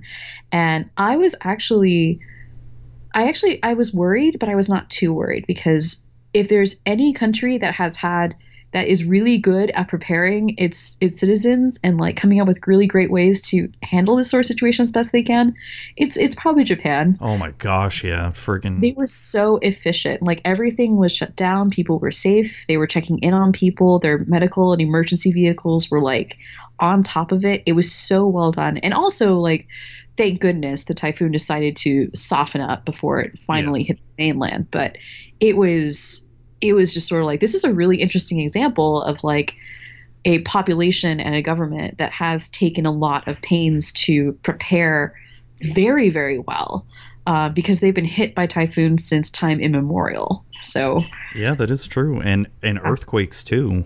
Um, Yeah. their their seismological technology is like crazy amazing. Yeah, I, I know I've seen like some videos of how they design their buildings. They engineer their buildings to withstand, you know, X amount of earthquakes or, or whatever the Richter scale is. And um, it's pretty crazy. And then plus with them having to deal with that tsunami, hasn't it been like 10 years now or something, or over 10 years? yeah, yeah, it- and we're still feeling the effect, and they're still feeling the effects of it. It is, um, it's it's pretty remarkable. So it, it kind of makes sense that you know monster movies and things like that come out of a place like Japan, um, a country that has withstood like so much naturally, but also like in dealing with the aftermath of World War II and Yeah. trying to find who they are. It, you know, it like every country, you know, trying to define their identity in an ever-changing world. Um, using this as an expression. Yeah, it's I've always been fascinated by uh, Japanese history and not just Japanese but also Chinese and Korean and um you know Vietnamese and all that. But Japanese, it's you got this small ass little country and just um you know how much havoc they wreaked back in the day is just Oh, yeah. amazing. Like if um you like history podcasts, have you ever heard of Dan Carlin's Hardcore History? I have, I have. I've been meaning to listen to it, but I've been um, actually listening to uh, Sawbones, which is a medical mis- a medical history podcast. Ooh, okay. I think I've heard of that one. Yeah, it's about um, bad medicine, bad Yeah. medical practice. It, Um, so I think you would like the hardcore history because his recent one, Supernova in the East, just talking about Japanese society, like what led up to them getting into World War II, and Mm. um, and then the aftermath of it as well. And then they also he also has a really good series, um, the Cons of Cons, which goes all into about Mongol history of Genghis Khan and all them, and just holy crap, it's just it's amazing. It's yeah it's it's pretty cool like i remember um when i was taking my shakespeare class in college there was a really we of course spent a week on kurosawa and made a lot of really great um like there's a there's a ton of similarities between great britain and um, japan mhm. in, in terms of like social structure, hierarchy, like heraldry, all that stuff. And so um, when it made perfect sense for Kurosawa to absolutely adapt uh, a number of Shakespearean plays to feudal Japanese settings, it was just it, that's one of the reasons I think why it's such a fantastic like Throne of Blood, one of my best, one of my favorite films of all time. Um, for very good reasons. Throne of Blood. Have I seen that one? it's like I can't remember if I've seen that one or not. It- so fun. I, I, I went through like a huge Akira Kurosawa kick. I know I saw like a like a lot of his movies. Um, Rashomon's one of my favorites. Rashomon, I think, was just groundbreaking. Um, but Throne of Blood is great. Toshiro Mifune, who plays I fucking love essentially. Macbeth. so there's a scene where, um, uh, well, where of course, like the, they're attacking the castle, um, and so they're shooting arrows. Normally, when you shoot arrows on a set, um, they're either CGI'd in, or in the past they were along a they ran along a guideline, like a literal guide string. Mhm. Um, they didn't do that, so they were just shooting arrows at the actor. oh, they shoot real arrows. Oh, damn. So the look of terror on his face is not acting; it's literal fear. oh, damn. That's awesome. Kurosawa's hardcore. Yeah, it's he. I mean, I love Toshiro Mifune as uh, in a lot of his a lot of the films he did with Akira. Um, I mean, Seven Yeah. Samurai. I mean, that's one of the classics. It's that's one of my favorite movies of all time. It's when I watched that the first time I watched it, I couldn't look away from it. It was so good. Yeah. Toshiro Mifune also does did a really um, did some pretty great Japanese noir films as well. Um, I think maybe one one was done by Kurosawa as well. I think that may have been how they started, but um, it's definitely a bit jarring because you're so used to seeing Mifune in these like feudal Japanese costumes, and then you see him like in a in a zoot suit essentially, and you're like, whoa. I know he he's a very like very good actor. Um, he's very versatile. Yeah, Yeah. he's so good. He's such a good actor. Uh, it's um, I, I mean, th- this is part of my. I mean, y- you know, being in martial arts as a kid, growing up, and um, you know, loving samurai and all that stuff. I mean, I was just automatically attracted to all this kind of stuff here. Um, you know, e- even loving the uh, Zatoichi, the Blind Samurai movies, the old ones. Um, I don't know if you ever seen those. Yeah, no. Uh, my dad was really into Japanese stuff when I was growing up, so I grew up with a, a lot of this. um, and uh, let's see. I remember when I was watching The Mandalorian for the first time, I'm like, this is just this is just lone wolf and cub in space, and I love it. Oh yeah, yeah, right. It was. It's. You know, I, I don't. Without getting too controversial, Last Jedi really kind of harpened my mood for Star Wars. Um, It's. I, I I loved Star Wars, and then Last Jedi just kind of just kind of killed it for a little while there until the Mandalorian came out. Mandalorian just like made my love of Star Wars come back, just because it was just so well done. It It's I I wish to see the baby. it was just and not just the baby i mean the baby yoda yeah that was freaking amazing but just the storyline of it like star wars to me kind of belongs in a setting like this not movies anymore it needs to be a long form tv show like this and, and not Yeah. such big stakes as well too Yeah, and I I mean like like Nicky Drayden's stuff, like I think The Mandalorian is also like a DM's treasure trove, right? You're getting the like what happened to the rebel uh to the rebel army after they won the day you know like where did they go oh we have one here you know how does how does the empire manage to regain its strength again oh we're looking at this and seeing how that happens yeah so it's it's like small little Easter eggs, like little crumbs, like a Hansel and Gretel thing, where you end up like building to a bigger picture, and you're just like, whoa! It's it's such a good, um, it's so so good. I mean. I I am shocked that we have not yet seen a uh, D&D Star Wars crossover yet, but we should definitely get there. well i mean they have their own rpg system that uh, fairly popular from what i hear they have a few don't they oh, I fair. think- That's right. You're right. You're absolutely right. Yeah, I think there's like two different systems that are fairly fairly popular. I don't know. Um, and plus, Disney would never let that one go without like some big licensing fee. Oh yeah, definitely. You need to you need to call in Daddy Hasbro for that one, and even then, we're not sure. yeah, gonna, I, I don't even think that's enough money. I I, I, Op- I don't. Optimus versus the mouse. No. yeah, I don't think Hasbro. Oh, I don't even think D and D would be popular enough compared to the mouse. Yeah. yeah, I mean it'd be pretty niche, but but even then, I mean, like you can still homebrew your own thing. That's Oh, what's oh. great about the edition. And- yeah, that's what because you could just Google it online, like D and D Star Wars crossover, and boom, someone's taken the painstaking time to do it. hmm And it's so easy too. But but yeah, so I know we've like meandered a lot, but I mean, hey, that, that's what's great about these is you know, and that's what I like with these interviews because it's getting to know you as a person and talking about whatever the heck comes up. You know, Oh, seems awesome. Yeah. Um, but yeah, what else have I been up to um, other than this stupid injury? I've been playing a lot of Animal Crossing. oh my God, so have I. It's so. Is this your first Animal Crossing? Yes, it's my first Animal Crossing. I'm convinced. too. I'm convinced that Animal Crossing is like needs to be awarded some kind of Nobel Prize because I think it is single-handedly saving the sanity of so many people out there, including myself. Oh my gosh, yes. So my um my wife my wife and kids love Animal Crossing. They played a lot of the other games like the ones on the Wii and the Wii U and the DS, 3DS, and all that. And I I remember I've tried playing when I'm like, this is a dumb game. Like I, I don't get it. It's I, I don't. You buy you buy a house, you pay it off. I'm like, why do I want to play that?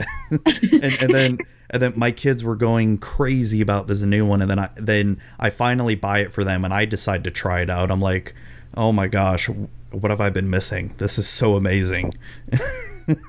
it's it's just so I think one of the reasons why I think like Animal Crossing is even more needed now than ever is because it gives us a sense of control. Yes. Um, in a world that is spiraling out of control at the moment. And it is it's just so nice to have to wake up and to know that there are certain things you've got to do every day although granted because it's easter season slash the egg season oh, like God, that yeah. every day i'm just like i need to dig my four fossils and it's like gosh darn it it's another darn earth egg ah um, but no, like and, and it's very relaxing too because I, I mean, the type of games that I'm usually very attracted to are RPGs. I love RPGs. You know, you know, I mean, not too hard to understand why I love D and D and all that. Um, so because I've seen a lot of people compare this to Stardew Valley, and Stardew Valley is a very open-ended game, but to me, that's to me it's different because Stardew Valley you have a sort of goal. You build a farm and make it successful. With this, you don't even really have to follow the story at all, the quote unquote story. You don't even have to really build up your own. You can do whatever the hell you want. And I mean, I have personally just basically started breeding flowers, and that is now like my peak happiness in life is just breeding Oh. breeding flowers. you and Pixie Kitten, because Yeah. I, I I've been on her island a couple times and it's literally nothing but flowers and all that. I mean, yet she she's built up, you know, she's got her resident town hall and all this other stuff, but it's everywhere on her island is just flowers and I, she went to my island. She's like, "Oh, you've got flowers I don't have. I'm gonna pick them all." I'm like, "Yeah, sure, go ahead." yeah, there's and it's just so cool because you can crossbreed them and you can do like um you can create new strains. Like oh, I just right. yeah, yeah. I, I remember responding to you like, like, holy crap, that's crazy that you could do that. you can so like i i woke up so the um gosh i had another person um very kindly give me some blue and orange pansies and i planted them next to each other and today i woke up and there's a purple pansy that was created from like the orange and the blue i don't that makes like no sense color theory wise but i'm like i'm gonna roll with it. This is cool. And then for some reason like i i planted like some white hyacinths and red hyacinths together and now i have some pink and blue hyacinths now sprouting. Oh, i don't know where that came from but i'm gonna roll with it and this is cool. Like and that's just kind of like fun because it's it, it's sort of like pseudo botany genetics right? Where you're Yeah. just you're kind of repeating like what you learned about biology i think in high school or eighth grade And I I just love it. Um, it's it's I, I love designing my house. I love um, it's I, I'm working on two different kind of gardens right now. I've got like my bamboo ish garden going on that I just built like an outside like hot bath for. Um, oh nice And then I'm also doing like my fruit tree garden that I've got going on that I'm working on. Um, Oh, yeah. I, I need to seriously re-landscape my island because um, you got you got to make sure that bamboo is contained because that bamboo starts growing everywhere, and you're like, oh well, I, I've got fences surrounding it, so it doesn't go good. crazy. okay, okay, yeah. No, I at first I was like, why did I get fencing? I don't want to fence anything in. Let everything just go free. And then the bamboo started going crazy. I'm like, never mind. I'm gonna put some fencing around the bamboo now. Well, I didn't realize the flowers do the same thing too. That they just Yeah. they just start going everywhere. I mean, I've been kind of encouraging it actually because I I love flowers uh, in real life and in this game. So I'm just like, yeah, just grow free. Maybe we'll get some weird like other strange colors out of it. That's cool. but I'm not. Um, but yeah, with, when it came to the bamboo though, I was like, oh, I I gotta I gotta fence you in. this is going crazy. yeah. It's it's I, I you're right with this kind of game. It's it's very relaxing. It's such a game where you can take your own time. You can just take take your own kind of pace. Like I'm way ahead of my kids on my island, and my kid they enjoy just designing T-shirts and clothes and all that stuff way more than anything, and they've made some cool stuff, you know. And Mhm. It's um Yeah, there- there's so many different kinds of Animal Crossing players. Um, and I think that's what's so wonderful about this world. It almost reminds me a little bit of like Zelda, right? Like um, Breath of the Wild, where there's like this open world kind of play, and you can choose to engage with it in so many different ways um, that make it that are all legitimate, that are all a lot of fun, and um, that are really cool. And like I um, in addition to my flower situation, you know, I really also love like having all of. I, I I'm really obsessed with the museum. I would kill. I would kill blathers. Like that's why I get so upset when I like dig up eggs instead of fossils. I'm like, no, this won't make blathers happy. give me my give me my spinosaurus head, you cowards! Like, yes. No, I, I know what you mean, and I, I do love giving them just bugs sometimes, just to see them freak out. yes and oh my goodness it's like uh that I, I really hope that one day they do um in, d- release an interview with whomever designed that museum because it's so immersive like i i love like in the bug section there's a there's a lab in the back Yeah, Where you yeah. see like them breeding more more butterflies and you're just like this is the most amazing thing and i love it Oh, it's I, I I love the game. It's it, it's been very it's been very needed for a time like this. Um Oh man, it's it yeah, it's just going crazy. It's my um my way of just dealing with it cuz I'm still working I've been working at home since last summer essentially. So I, it's working at home now. It's really no different for me, but my kids are going crazy and um you know, this game is good, you know, just sort of take their mind off it when they're done with school. I mean, hell, they don't even do school that much because they get assigned assignments every day. They do them, and then that's about it. So Mhm. they don't really do much else.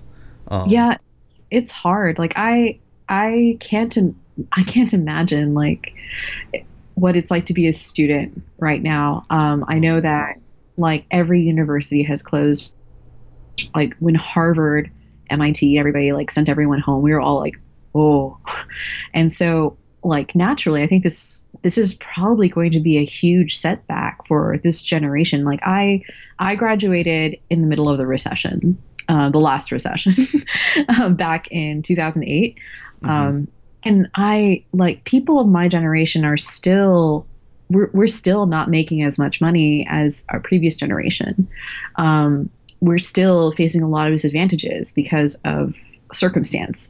And i can't help but think that current the current generation of students and people young people who want to enter the workplace um, they're also going to start facing a lot of setbacks as well just oh my gosh, yeah. it's so it I, it's difficult for me to try i mean i'm not an economist um, my understanding of these things is um, maybe like somewhat familiar at best i mean just based off of like what i've what history i've i've learned but i i would be very interested to see um, from a purely anthropological scale like how the heck this is to like how, uh, how this is to end up panning out for the world. Um, like uh, I think what Boris Johnson, the Prime Minister of the UK, he has he has it now too. So Yeah, that's what I heard. Yeah. it's kind of crazy. Yeah. it's it's scary because it's um it's basically my kids generation you know 9-11 like how we had 9-11 for us it's you know this is their version of it and Yeah. it's it's going to completely change i mean you know just look at the jobless claims that they're announcing. And let's say I, I told myself i want to get into politics but it's hard not to when talking about stuff like this. And then plus the stimulus bill that they passed i'm sorry it's not enough to help out all those It's- people. it's going to be um, really rough. And what's what's going to be important is looking out for um, people who are going to be even more adversely affected by this.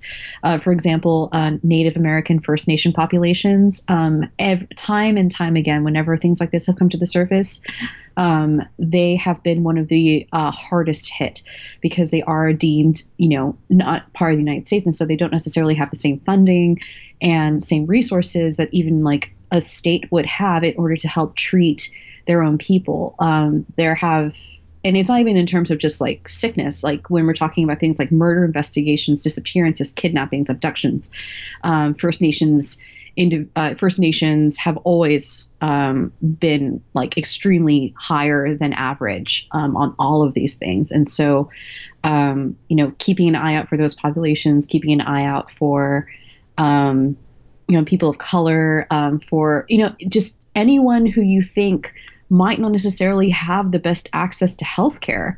Um, so we're talking about, you know, gig economy workers. We're talking about trans folks. We're talking about um, basically anyone who would not who wouldn't have the genetic luck to sort of um, hop into, you know, uh, a career or an industry that would necessarily give them that kind of insurance. And it's hard because even when you do have that kind of insurance right now, like I had ba- a bad back, and it's not like like it I I would be so screwed if I wasn't covered by insurance right now, and I can imagine so many other people.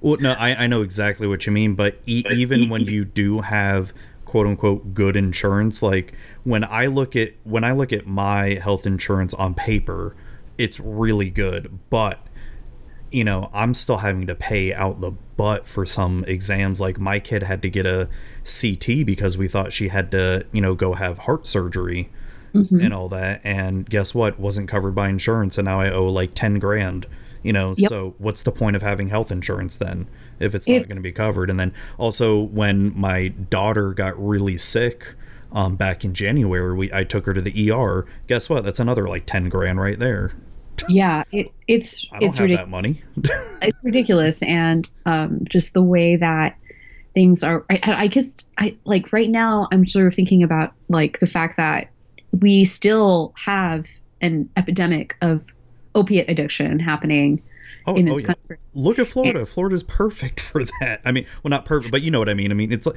yeah, Florida, West Virginia, like Illinois, like there's there's like uh, there's a really fantastic book that I'm reading right now. Um, I think it's called Dreamland, and it is a, a book that basically covers the head to tail of how of the opiate uh, of the current opiate um, epidemic and like where it comes from, how these cartels are run, um, who gets it, who's affected. It's and and I think like nowadays when we think about like emergency response and this sort of stuff, like there's a lot of people out there who are in their homes or are maybe in danger of ODing or something like that, and there's just not going to be enough resources to take care of that in addition to what's going on with COVID nineteen.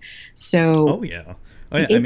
My mom's great. a my mom's a nurse and she works in ICU nurse and she's been telling me because you know you have those patients that come in and you know claim they're sick but they just want their fix because they're addicted on opiates and mm-hmm. um, they're telling me they can't even they just to get those people out of their hair to let you know to keep beds open for you know actual covid patients they're just giving them their stuff to get them out of there mm-hmm. which is that's in one way scary you know yeah it's it's basically um you you're valuing someone's life over another person's and it's a level of triage that this country is not prepared for. Um and we're not and it's it's it's pretty crazy. Um i really recommend the book. It's it's called dreamland by um let's see it's on my it's on my iphone. Just a second. Dreamland by sam quinones.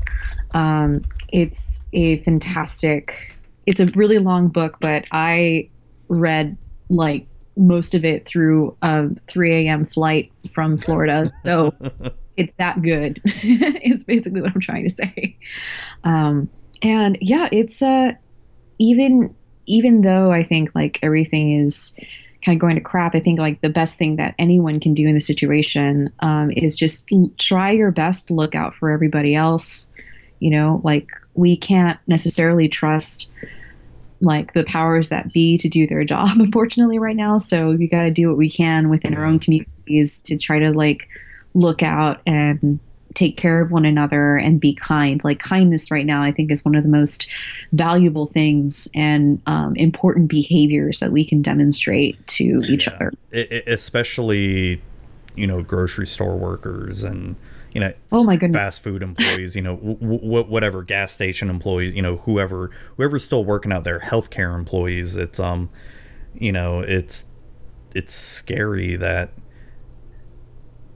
oh god I, I don't know it's it's just mind-boggling to me that it's and maybe because I just have a different view because of being in Florida and how dumb Florida can be, but just it, at least it's gotten better.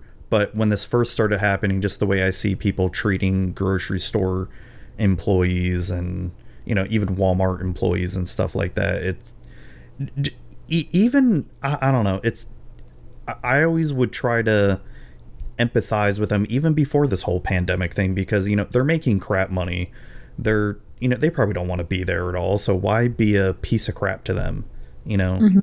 Yeah. And I remember when I was like, we came back and we went to Whole Foods to stock up, and um, I thanked a couple of the workers, and they were like, they seemed really touched, like almost teary. And I'm like, oh no, like, if you're that emotional about this, like, has someone been treating you like, of course, people have been treating you like crap. You must be so tired and Yeah. overworked.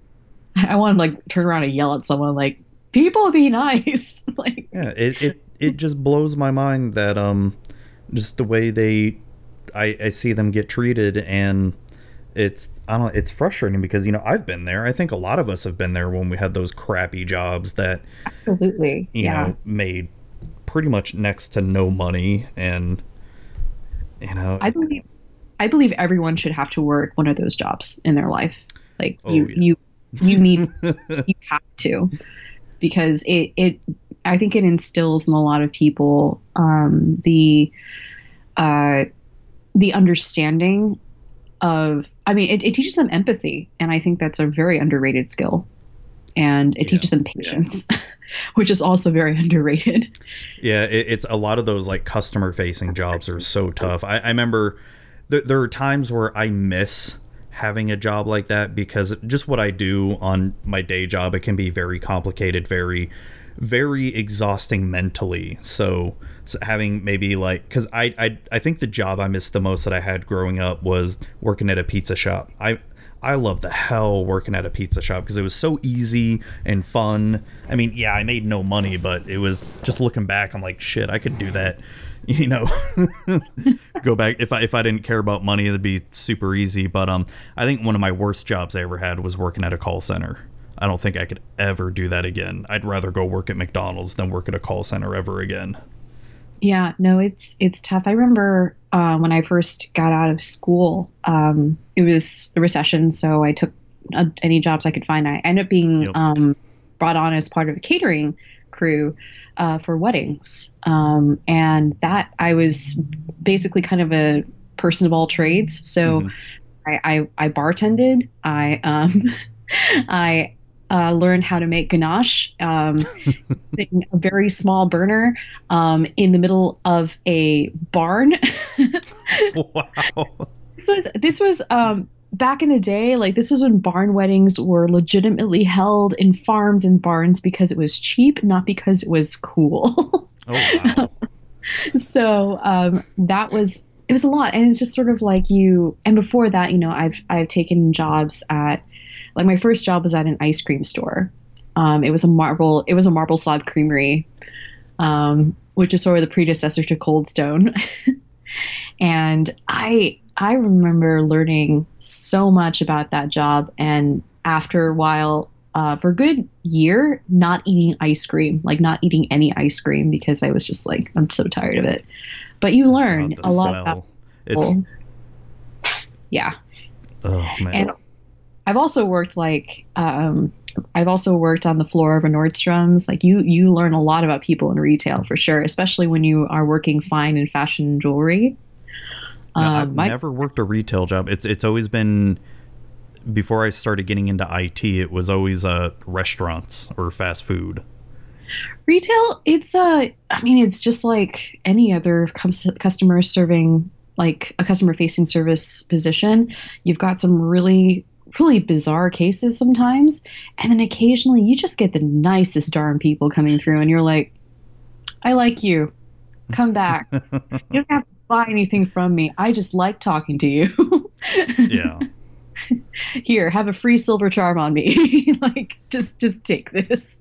And my very first job was probably one of my most boring jobs was working at a medical records place d- filing medical records away um, because I have my family my my mom and dad they're both in healthcare a nurse and um uh crap what does my dad do? What's like the name for it?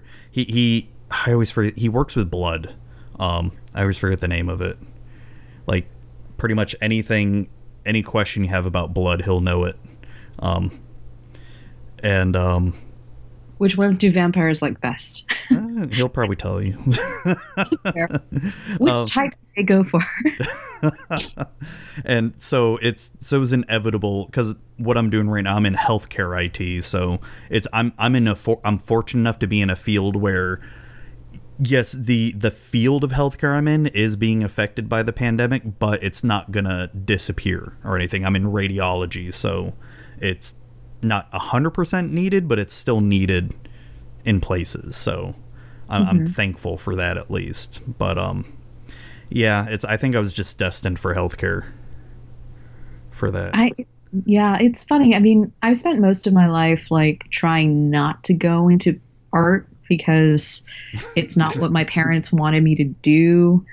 And I guess when you're a kid and you're, you know, I, I grew up in Texas and there wasn't a lot of room for smart people, like the the idea that you could be academically gifted but also like artistically inclined. Um, like you Yeah, and being an artsy nerd was like that's not like a thing. I mean, you that was maybe like the closest you could get in terms of archetype was maybe like that one character from She's All That. Um, but it, you know, like because I I I was pushed and and because I was academically inclined, like there was a lot of expectation for me to go into medicine or law or engineering. And eventually, when I graduated, I was just like, I'll probably go into law. And then I actually worked at law firms and was like, this seems miserable. This, no, I don't want to become a lawyer. and so I worked in tech for a really long time doing like operations. I was I was at several startups. Um, Oh, nice. You can the grind, yeah. Um, it, I I can't watch the show Silicon Valley because that was my life. I, I've uh, I've heard I've heard that's pretty somewhat accurate. I guess It is accurate. It's accurate. I've worked with people like that. Like my position in these companies was mostly to make sure that people like that didn't set themselves on fire. And- or or just basically clean up after them and after a few years of that i just decided like i can't take this anymore like the level of misogyny and fake progressivism in these spaces is just too much and so you know i i talked to my partner and um, we we both like came to the conclusion like you know hey why don't you go ahead and pursue um, your dream of being an artist finally and so Oh, I am awesome. very, very, and so I'm very lucky. I'm very, very lucky. I know that a lot of people are not in, are not like ha- uh, fortunate enough to be in that position. So I try to make the best of it. Um, I, I, you know, I still run it like a business as best I can. You know, I'm not just, I'm not making these willy nilly. You know, I try to be strategic about what I do and how I invest my time. Um, and it's it's been really wonderful. Um, other than you know the occasional injury, but everything else, everything else has been um, super rewarding, and I've been really excited to kind of grow and see what else I can do with this medium. Well, Um, and I think you, I mean, I mean, not knowing like how you started or anything, but just from what I see, what you post on Twitter, it's very awesome work that you've done. Um, Oh, Thank you. I, I I really like it a lot. It's um, and then plus, I mean, besides the whole pottery thing, the work that you've done in Magic as well too. I mean, you've got uh, you know, your Lorgoyfs podcast. Um, you know, you've been guest appearance on Professor's uh, show or uh, YouTube channel before. Hmm Yeah, I've uh, I've been I've popped my head in here and there at a few places. I do still write for Card Kingdom, um, and you know I've definitely guested here and there on some things. Um, I do participate in like fundraisers and whatnot, and it's uh, it's it's important to me. Like it, it was really tough for me, at least for a little bit, a few months ago when Forsaken came out, and it became it was it was so heartbreaking for me. I actually nearly quit Magic, um, but Yeah, with with I can see. a lot, a lot of people I think um, have gotten to their point in their lives with something like magic, but I it's but Ikoria I think has brought new life into this relationship, and I'm hopeful and excited to produce more content that relates to this and hopefully like future sets that are just as good. Now I know we're running a little bit long here, and I apologize, but uh, just Fine. one more quick question here. Um, speaking about Ikoria, so I have um, you know, I've seen some talk on on Reddit and even my friend group that I play EDH with. A lot of them aren't liking Ikoria. They feel like it's sort of a departure from regular magic sets and and especially with this whole um partnership with Toho and the Godzilla cards um kind of makes it feel less magic than ever before. You know, what are your thoughts on that when people are sort of not liking a lot of the flavor of this? Um, I mean, your uh, I guess first things first. Your, your your feelings are valid, and your opinion is valid. Um, and you are totally not. You're totally allowed to not like things. Um, with I can I can certainly see that perspective, especially with Toho um, coming in and whatnot, and how this doesn't necessarily feel as magicy. But I also, I guess, to from my perspective, um, it it makes me happy because because of these things. I like the fact that this set is taking some liberties. Obviously, I'm going to have to withhold my um, my full opinion on the set until I've played it, um, Yeah. because mutate looks like like it looks like you're building like a Jenga house of cards situation, and you're kind of like, oh, Yeah, This I, is ex- I I really like the complexity of it, but on the other hand, like my, my buddy, uh, he's still very brand new to Magic. To him, it feels mutate feels very complex though, like like a little bit too hard for a new player, and I, I worry about that a little bit. I mean, I know Arena will make it easy to play mutate, but Mm-hmm. Yeah. on paper, it's going to get confusing as hell. it, it will i think it will be easier once we play it Yeah, i think that i think that like many mechanics in the past um, mutate will be simpler once we actually get our hands on it. Um, I, I i just i really hesitate to to be like completely down on the set like entirely from that perspective because like we i know that a lot of people and a lot of like more competitive individuals in the community are weighing in on how the how the set looks from a mechanical standpoint et cetera et cetera. But i, I just feel like until we get it like we don't know what's going to be like wait we all thought that ixalan was going to be a really fun limited set and that was not true No, no, it wasn't. No, it's I, I know exactly what you mean. It's um I think what's making this spoiler season or preview season a little bit more confusing and maybe a bit more intimidating is because at the same time they're doing commander previews at the same time Yeah. and there's so many times like I'm getting confused as to which is for what set because I'll see a super powerful commander card and it just makes me kind of groan a little bit like I don't want to play against that in standard until I realize oh no that's in commander. Yeah. It's been it, there could have been i think there could have been more of a of a um what's the word? Demar- yeah demarcation a better Yeah. demarcation between the two of them. Um i with again to kind of circle back on your comment about flavor it's i i think that it's there is an element of camp to this set Oh. that not everyone is going to like I personally love camp. It's one of the reasons why I love Mystery Science Theater 3000 and RiffTrax and why you know, I loved the disaster artist and Oh, why I, I love that. It was I, I devoured that book and the movie and it's so good. And and why, you know, like I I would love to see Sharknado. I would love to see Sharknado 2. I would love to see the subsequent, I think, six sequels to Sharknado. Like I don't mind. Um, that's sort of my personal thing. But of course, not everyone is going to be on the same page for that. For example, like I've there's definitely been sets where I'm just like, eh. Like like for example, the latest Theros set, I was kind of like, shrug. um, yeah, it's Not- a jam, but cool. Not everything. And, and the thing is, like, I also personally kind of always feel like not everything is going to be for me, and I have to I, I have to accept that that's okay. what? but But, it everything should be for every Magic player. What? no, it's I, I know exactly what Yeah. you mean. It's my personal feelings on Ikoria so far is I love it. Um, y- you know, it's it brings out that inner Timmy in me that um loves the big dumb creatures because my very first magic deck when I started in Urza Saga was a mono green wurm deck that was terrible. Oh my gosh. Yeah, my my first the first rare I played and really loved playing with was Fido Titan. And I just loved this big green big smashy mushroom man that would come in and just squish people. It was it was super fun. And I, I think that's just kind of what what's like at the heart of Ikoria and I, I totally get it if people aren't into it and that's totally okay.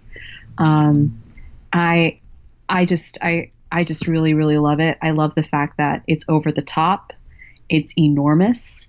Um, there is a lot of self-referential like poking fun at yourself kind of stuff happening and it, it does have a very different tone than say for example new phyrexia or war of the spark right where you basically Yeah. have this disaster movie thing and i think that's and and even if i don't necessarily relate to um, some sets that go in that in different directions, I still appreciate the fact that Magic can go in those different directions. Right, that's what makes it such an amazing game.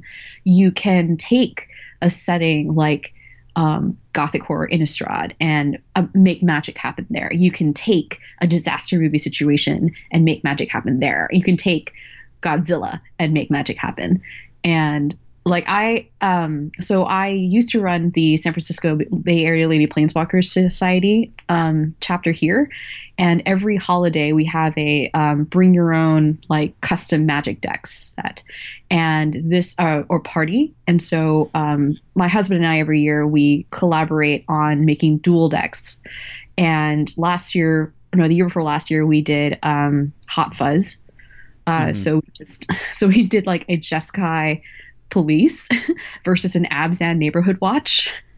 And Oh, it was it was so much fun. Like we just we just had a blast adapting magic the the, the mechanics in the world of magic to you know um Sanford. and it was and that's kind of the beauty of the game, right? Like you can you can make it go anywhere and it will almost always work. So like why not? Yeah, I, I- I guess I can see where you're coming from. It's um, I mean, oh god, I, I guess I lost my train of thought. But I mean, it it it really can go in a lot of different directions. I mean, and I like that each set doesn't feel the same as the previous set because I I have a feeling like um, God, what was it? It was. It's like, oh, what set was it? It was like Kaladesh, like mm-hmm. because Kaladesh, and then right after that was Amonkhet. Right after mm-hmm. that, I want to say, but Yeah. they e- even though like two totally different planes, to me. I, maybe that's more of a critique of the artwork because it felt very homogenized, and I feel like Oh. now now we're starting to get back into the part where the artwork is at least feeling very different compared to each set. Yeah. Does that make sense? better, yeah, it's like a better contrast might be say like Shadows over Innistrad and then Kaladesh. Like Yeah, you remember that yeah. contrast? That was huge. You got tentacles and the moon, and then and then we've got cute little fox constructs, and it's sunny all the time. Yeah. Yeah, it's um I don't know. I don't know. I'm super excited about the set. Um, I love the Godzilla aspect of it. Um, I I haven't even dived that deep into spoilers or previews. Um, because I'll usually I, I like to try to have first impressions when I do my full set reviews on the podcast. Um, but it's I don't I'm I'm excited about it. It's it looks like it'll be fun for draft or sealed for sure. Yeah, and just the aesthetic, like like I said, it's got. I love got the comic book feel of some of the alternate art too. yeah it's so beautiful and it's like like i like it's there's not too far of a separation between like this and this set and godzilla and like and then if you had someone like a drag queen dressed as godzilla or something like that like that would totally fit like uh, like within like the same family of like the the feeling of this set you know it's just it's so it's so it, it's so humorous and there's a lot of fun and there's a lot of heart and uh, there's a lot of smashy smash. So um, it's it's like one of my other favorite uh, planes and sets was like Tarkir, and Oh, I love it, it. I love that set for very different reasons, right? Like that set very different than this set, but both have really cool stuff going on. So it's it's gonna be good. I'm I'm excited as well. So I, I just quickly Googled to see if there was like a drag queen dressed as Godzilla. um, unfortunately, I'm not seeing too much, but there's uh, Okay, well, clearly I need to get my friend. So Justin, who is one of the other hosts of the Lorgoyfs, um, he is a drag queen, and his uh, drag queen persona, her name is Charmin Ultra, okay. which is, and um, I should probably ask her if she could do a Godzilla like drag thing for a choreo remix. I mean, the, the only thing I found was, I guess, a podcast called Dragzilla Queen of the Monsters, or I don't know if that's a name of a episode or something. that sounds great. Oh, Can you imagine? by Queeks, the Queer Geek podcast. Okay. Oh, oh, I guess they were talking about the latest Godzilla movie. That's why they. I mean, she. Ca- I mean, the, he came. To, she came to slay. So, uh, yay! I can certainly see like a glittery Mothra get up, or um, a Oh, yeah. very shiny Dora. Yeah.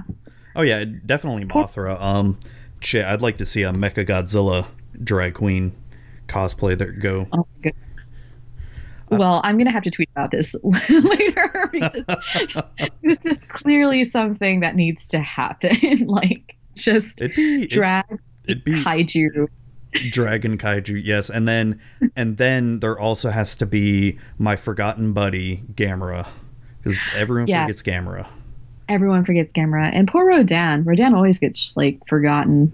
Um, Well, I mean, well, Rodan. At least Rodan doesn't always die like Mothra in every single movie. but Mothra comes back. Like Well- she's never gone for long. yeah, yeah. It's it's always but Mothra the the larva are are actually the better ones than actual Mothra herself. That's true, but she's so pretty though. She is. she is. It's um. Yeah, it's my grandfather is one who got me into Godzilla as a kid, and it'd be like the thing we do is go rent a movie. Yes, kids, there used to be something we'd rent movies, go to a shop and rent movies, and and but it would always be like the same Godzilla movies. It'd be the first one, Godzilla versus Mothra, King Ghidorah, and um, one of the Mecha Godzilla ones. I don't know how many times I've seen them all. Just oh, the- they're so good. oh yeah, They're just good. Yeah, I recently did like a whole rewatch of every single Godzilla movie in preparation for the one that came out last year. Um, holy Yeah. crap! I I forgot like how, and this is gonna sound bad, but there's a lot of the ones that are just straight up boring when they're like the human portions of the stories are just so bad. Through the humans, just fast forward through the humans, Oh. get to the monsters. Exactly. Oh my. So that that was what I would always do as a kid, but as an adult, I'm like, okay, let me let me see if they really were as bad. If I remember, I'm like, oh yeah, they're bad. e- even like the '90s ones, because the '90s is where the more iconic Godzilla imagery is, at least Oh, yeah. nowadays. But even some of their, it's boring as hell. Like holy That's a lot- crap. That's a lot of fish. Yeah. Roderick, that's a lot of fish. Oh, my God. oh, oh, you're talking about the the um the 90s yeah the 90s godzilla movie that was like oh, godzilla yeah. a hermaphrodite who laid a bunch of eggs I- and then I like try to forget punched her that way one. through the Chrysler building. Oh, I, I I loved um the American Godzilla's cameo in Godzilla Final Wars. Oh, so good. That that was I- great. How Godzilla just killed it right away. I um, God, yeah, it's it's just sorry, I lost my train of thought, but it's just No, that's all right. I, I I love so yeah, I, I love this set. I love the monsters. I clearly need to make more kaiju stuff soon. Um yes. Especially with Ikoria coming out, and heck, even make some of the the more iconic um monsters in this set too. I don't even Oh know who they are yet, but well that cat nightmare is pretty cool. Um and that that nightmare squirrel is also pretty pretty dope. yeah, I saw that. yeah. And so you also, how long have you been doing the Lorgoyfs now? So I've been doing the Lorgoyfs. Um, I was asked to be part of the first cast back in 2017, Okay. and we've been we've been holding it together by hook or by crook for the past three years. Well, that's awesome. It's been yeah, it's been a journey for sure. Like um, we started off uh, just the four of us in um, our friend's studio, and then our friend moved away, and we've been trying to figure out how to re- record remotely. And then we started like figuring out how to record at my house. We had some cast changes, as you do, because podcasts yeah. and um, eventually you know we got to the point where you know we're always recording at my house to go to dinner afterwards it's a thing and i we finally got our first preview card I know. Um, that's back in- awesome. uh, well when dominaria we got our first Oh, preview oh, oh, I'm sorry. I thought you were talking about now. worries. no uh, we're also very excited about that one don't get me wrong but like the first one we got was song of Freyalise and like holy heck That's such that a good one. so good. We saw it and we're like, this is a it was a saga. It was crazy awesome. It had that beautiful, beautiful art. It's Freyalise. Like, there's just no end to like th- it's, I think it's probably one of the best cards we've ever gotten. Although this card, mechanically speaking, like from a spike perspective, is I think one of the strongest pieces of removal we have seen in years. So um, I do not like the art though. I hate it. No, I I'm not gonna lie. I was kind of triggered by the art. I was like, I can't, I cannot personally stand cruelty to animals. Um, I I get very angry about And, it, and especially with it being a big cat too. That's um big, big, fluffy, beautiful cat. Um, my God, how do the monsters on this plane stay so beautifully fluffy? Like, who grooms them? Do they get combed? Is it like a tree that they comb themselves against? Because that does happen in the wild. But um, yeah, that this card is just I I'm of two minds, very very different minds about it. So good, but so bad. Yeah. No, I, I Um, know exactly what you mean. No, it's um, no, it's cool because um, it, Dominaria was my first set that I got a preview card too. I got Adventurous Impulse. oh, Um, nice. That was a good card, but That's a um, good card. No, that that's um, yeah, that Yeah, I, it's. I'm it's, sorry. I'm just looking at the art and I'm just like, I hate it. I hate the art. I Oh mean. I, I, I kind of feel bad for Ryan Pancoast because it's like, was he meant? Was he supposed to draw the art that way? like, was Yeah, he? so. There's like an art direction job that where they tell the artist exactly like the kind of feel and tone they want, and so he did it.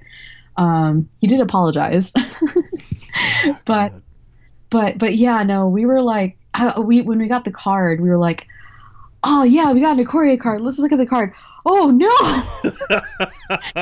it's it's been so hard for us like the past few we- days like seeing everyone like oh the kitty is so great oh the kitty oh is no! You knew the whole time.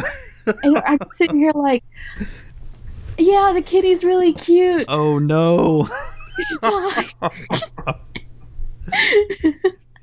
so it's been like ah.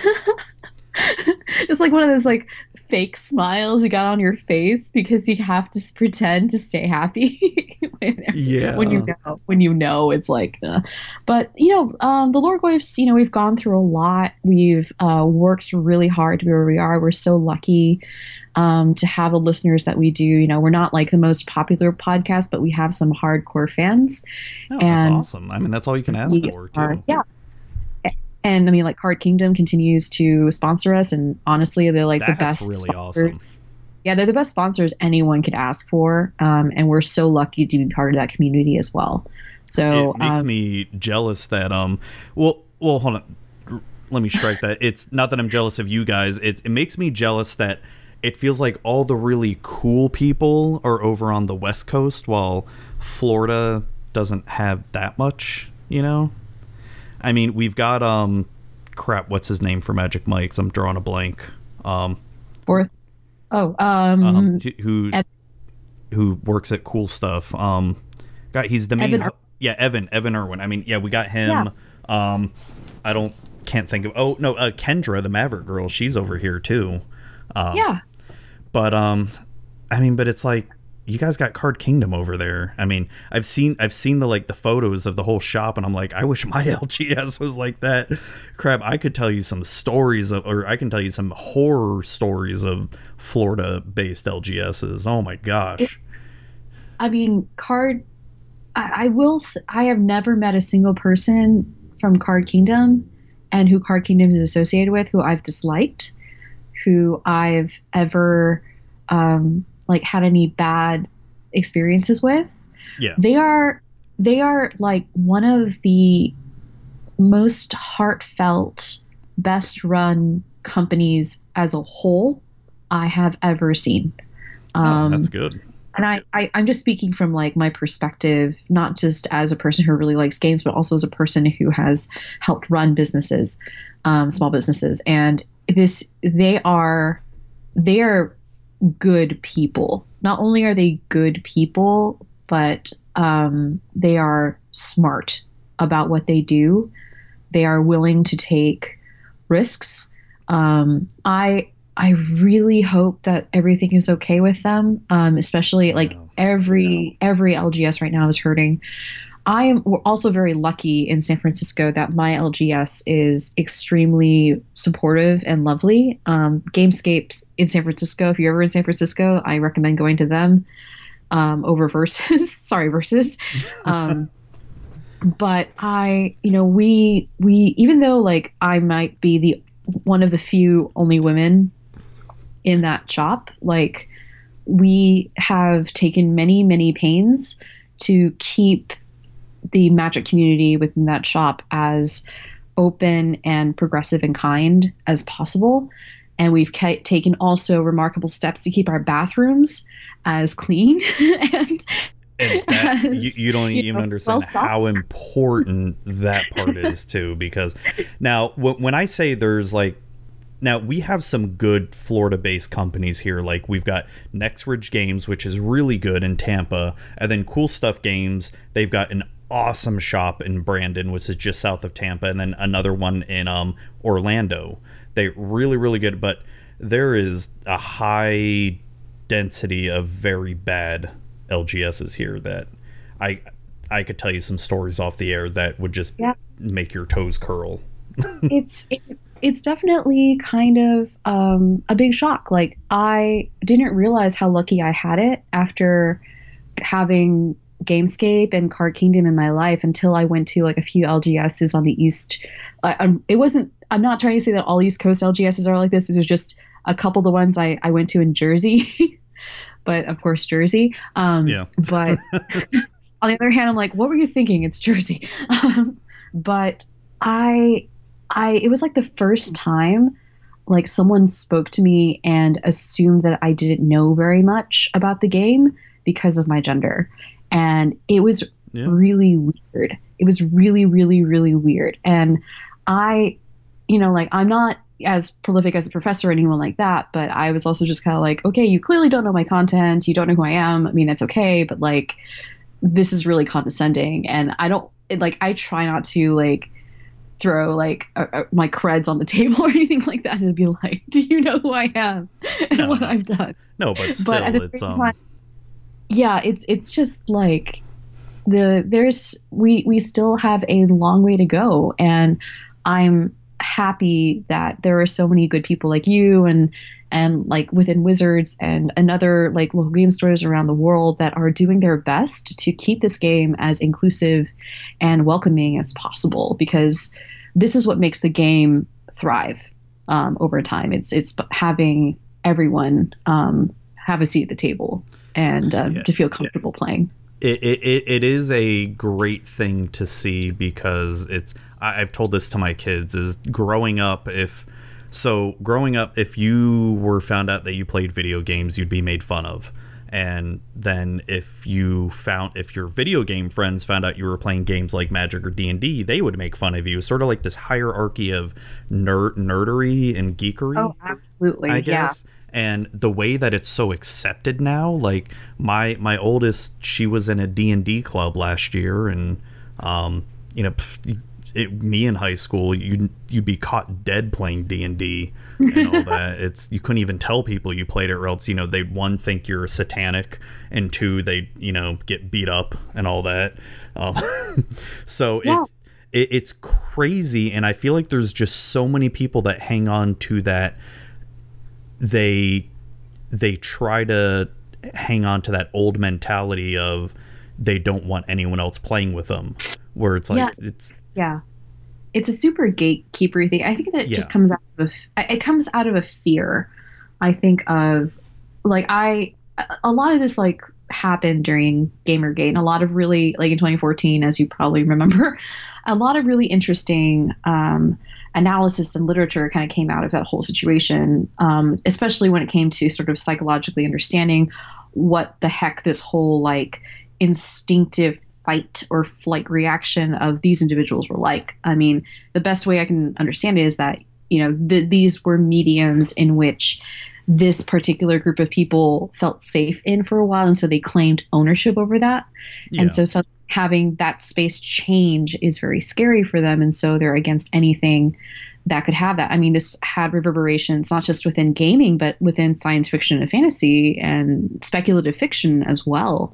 Um, and then and then it kind of echoed that again through magic. We had that whole issue um, back in like 2016, maybe 2015, with like Spranks um, being uh, deciding to leave the community for a while um, because of harassment. And even now, like MTG Nerd Girl um, just put up oh yeah i saw that that's that's Yeah. insane yeah, and and that's still a thing. I mean, I'm proud of you know my fellow community members who actively stand up against this sort of behavior and do what they can to encourage again an inclusive and welcoming environment. Um, I, it, there's still more to be done there, but the game deserves a higher caliber of behavior, and oh yeah I. I'm, I'm happy that there are people who are, are working towards that. You know, eh, you know that brings up a good question that I want to ask you. So, someone like me, you know, who pretty, you know, straight white male, right? Um, When I see a lot of that stuff happening, it's a lot of times, you know, I feel like I want to speak up or say something like, "Hey, you know, hey, people, we need to stop." But a lot of times, to me, that feels kind of useless. Like i'm just speaking into the void where uh, no one's going to listen to me or anything. Who cares what i have to say type thing. So what what's something that you know what, what's some advice you could give to someone like me or to other people who may feel that way too who don't like seeing that behavior but feel like if they say anything it's nothing's going to change I don't think that you are. Um, I change is such a big concept, right? Mhm. And as an individual, you there is very little that you can do in order to affect that change, but the little that you can do will eventually build, right? So if you speak out against this, if another person speaks out against this, more and more and more people point out the unfairness, the injustice, the um, evil of the situation. That is how perspectives change, and that is how we um, adapt and progress as as a community and as a culture.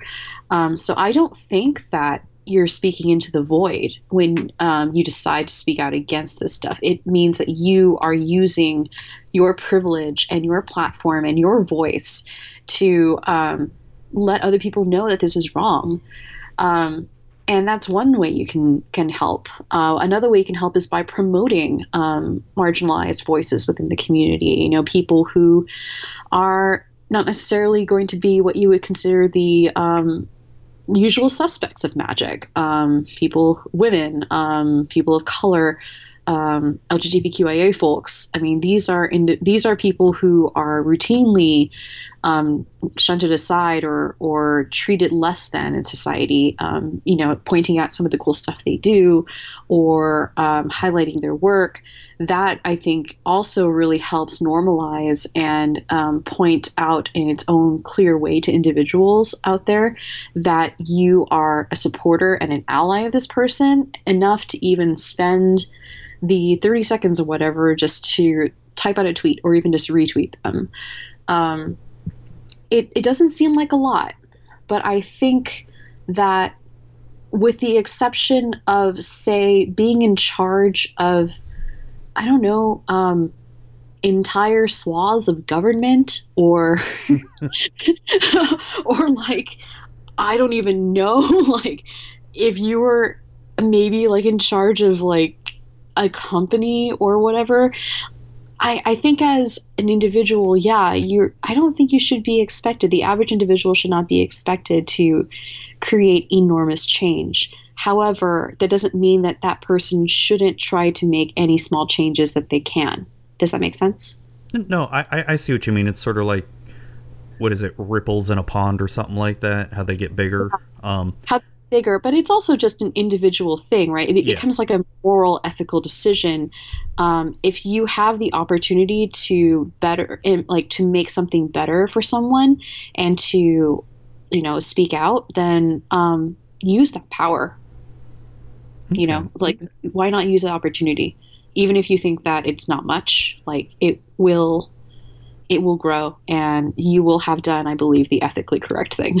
So, Well, no, I, I see what you're getting from. It's you know using the MTG nerd girl thing as a example. It's um, y- y- you know, and I'm not saying I tolerate that behavior or anything, but it, it's it, it would almost feel like just from my perspective, if I were to like retweet, say, hey, you know, we need to be better, we need to stop this. Almost, almost kind of feels like it's coming off as pandering. I, I and not that I want to come off that way. I want to feel like I'm being genuine, but it's also you know in terms of my platform i mean you look at my platform compared to hers it's i'm so small compared to hers and mhm. you know how, how would that help i i, I guess I, I i think i'm trying i don't know if i'm making sense or Yeah, you're making sense. Okay. Um, I think it's even though your platform is not as big, it's still yours, yeah and you get to decide what you want to do with it. Um, and if I think that maybe focus less on the overall impact of of what might happen if you decide to tweet it, and think internally about why you would want to do such a thing. And if those reasons are compelling enough, then maybe you should do it. Um, and not worry too much about whether or not this is going to get a ton of traction. i see Um, yeah no I, yeah, I, like don't. I think that goes for a lot of these situations where it's basically like, especially within social media, I if you don't take a stand, um, I think that it's fair to assume that you don't have a standard, you agree with the person. This was definitely evident during like the situation with Reid Duke and Owen Turtenwald, et cetera, et cetera.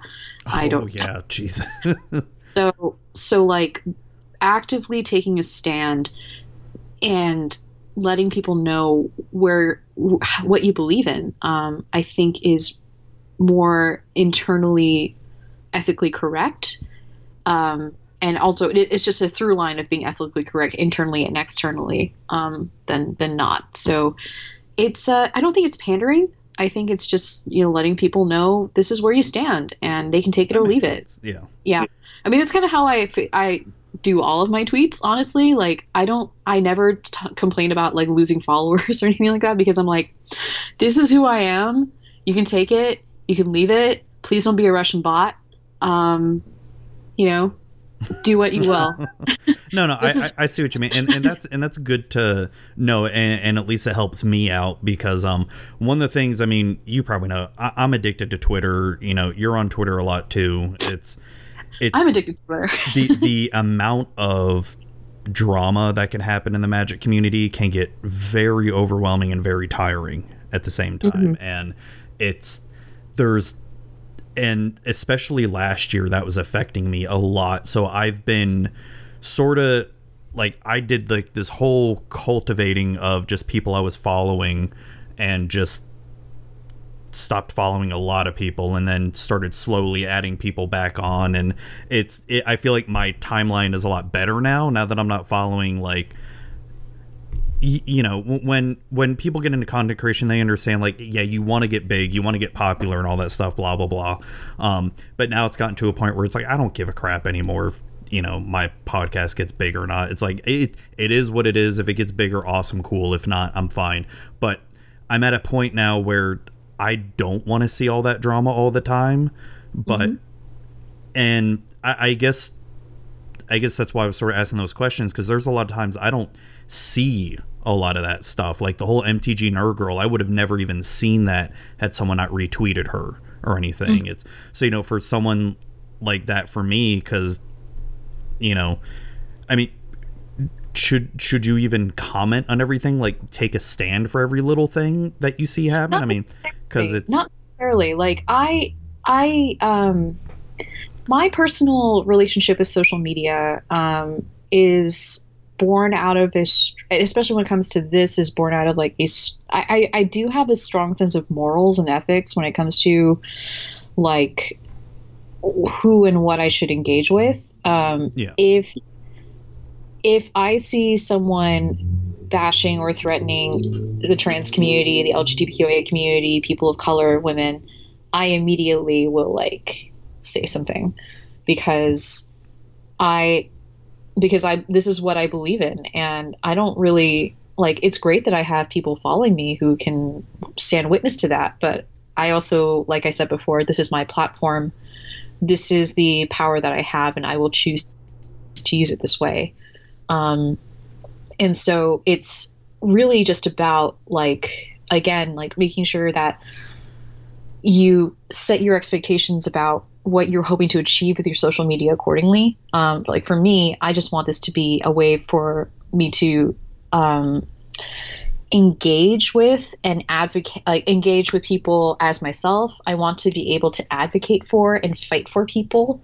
Um, i want to be able to highlight people who i think are cool. Um, and it's and yeah you sometimes you got to pick and choose your battles like i didn't say anything about the the adorable little otter because i don't have anything to say about the little otter other than it's cute like this ground has been tread upon like over and over again but uh, it's like i guess i've chosen like these are the hills upon which i stand for I, yeah, I see what you mean. Like, Yeah. I stand for like feminism and lore and um, civil rights and stuff like that. Um, other things like commander stuff, like I, you know, there's a lot of smart people in that room. They don't need me, you know. Yeah, that's how I feel, especially when that whole like competitive EDH and regular EDH was going on. Like, I don't even know. I'm, I'm not even going to comment anything because there's people that are way smarter than I am to make mention of that.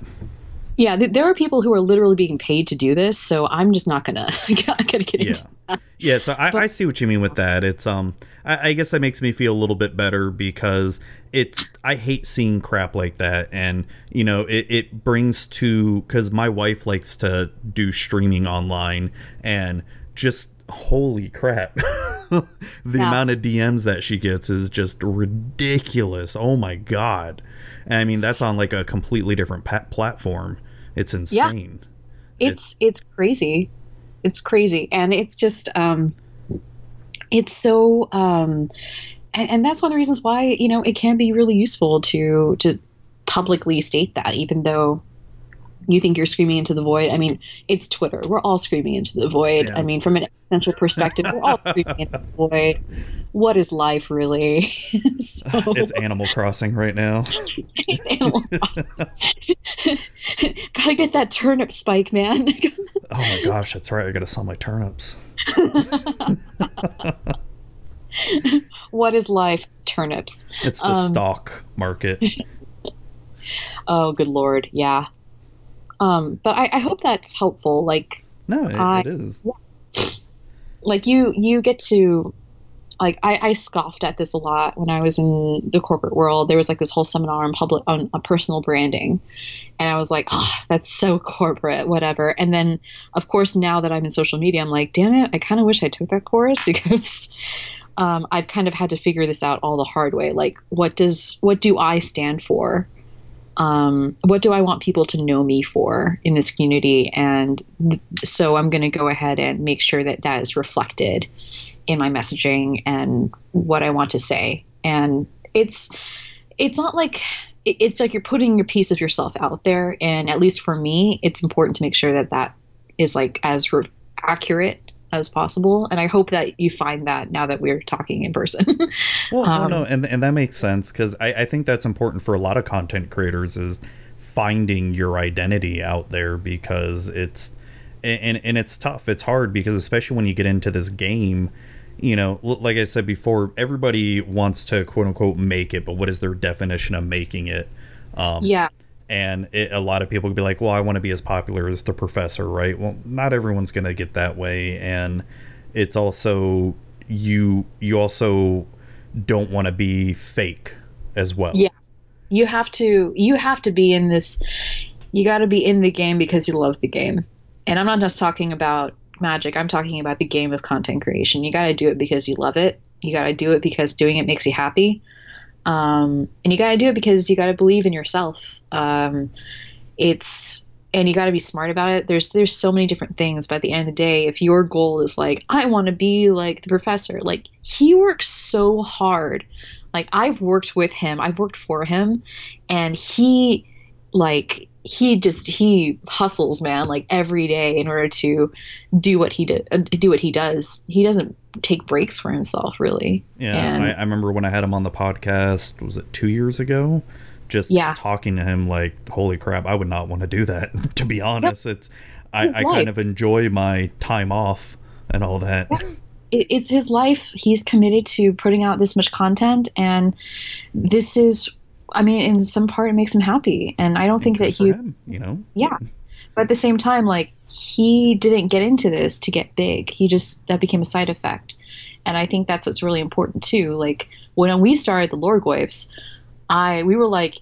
Hey, what's like we, we kind of actually sat down and we were like, okay, what are our goals here? Like what's realistic? Let's so our goal was basically like if we can make this a regular thing, that's a success. We didn't even think about like a preview card. Like if we can record on the regular, that would be great. And you know what? That's really hard to coordinate five people's schedules to make it so you can record weekly. It's not Yeah. easy. Oh yeah, I mean, it's, So- it's like trying to get Yeah. a D and D game together every week. Oh Jesus, no.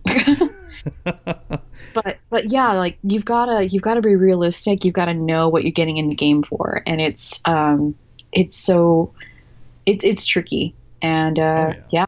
yeah, and um, I, I the I, I retweeted an article today um from Emma Emma Partlow the about magic content creation mental health really good read I don't know if you've read it yet yeah. I'm I've been um I it's I I literally opened the tab and then I got distracted by the Ikoria story.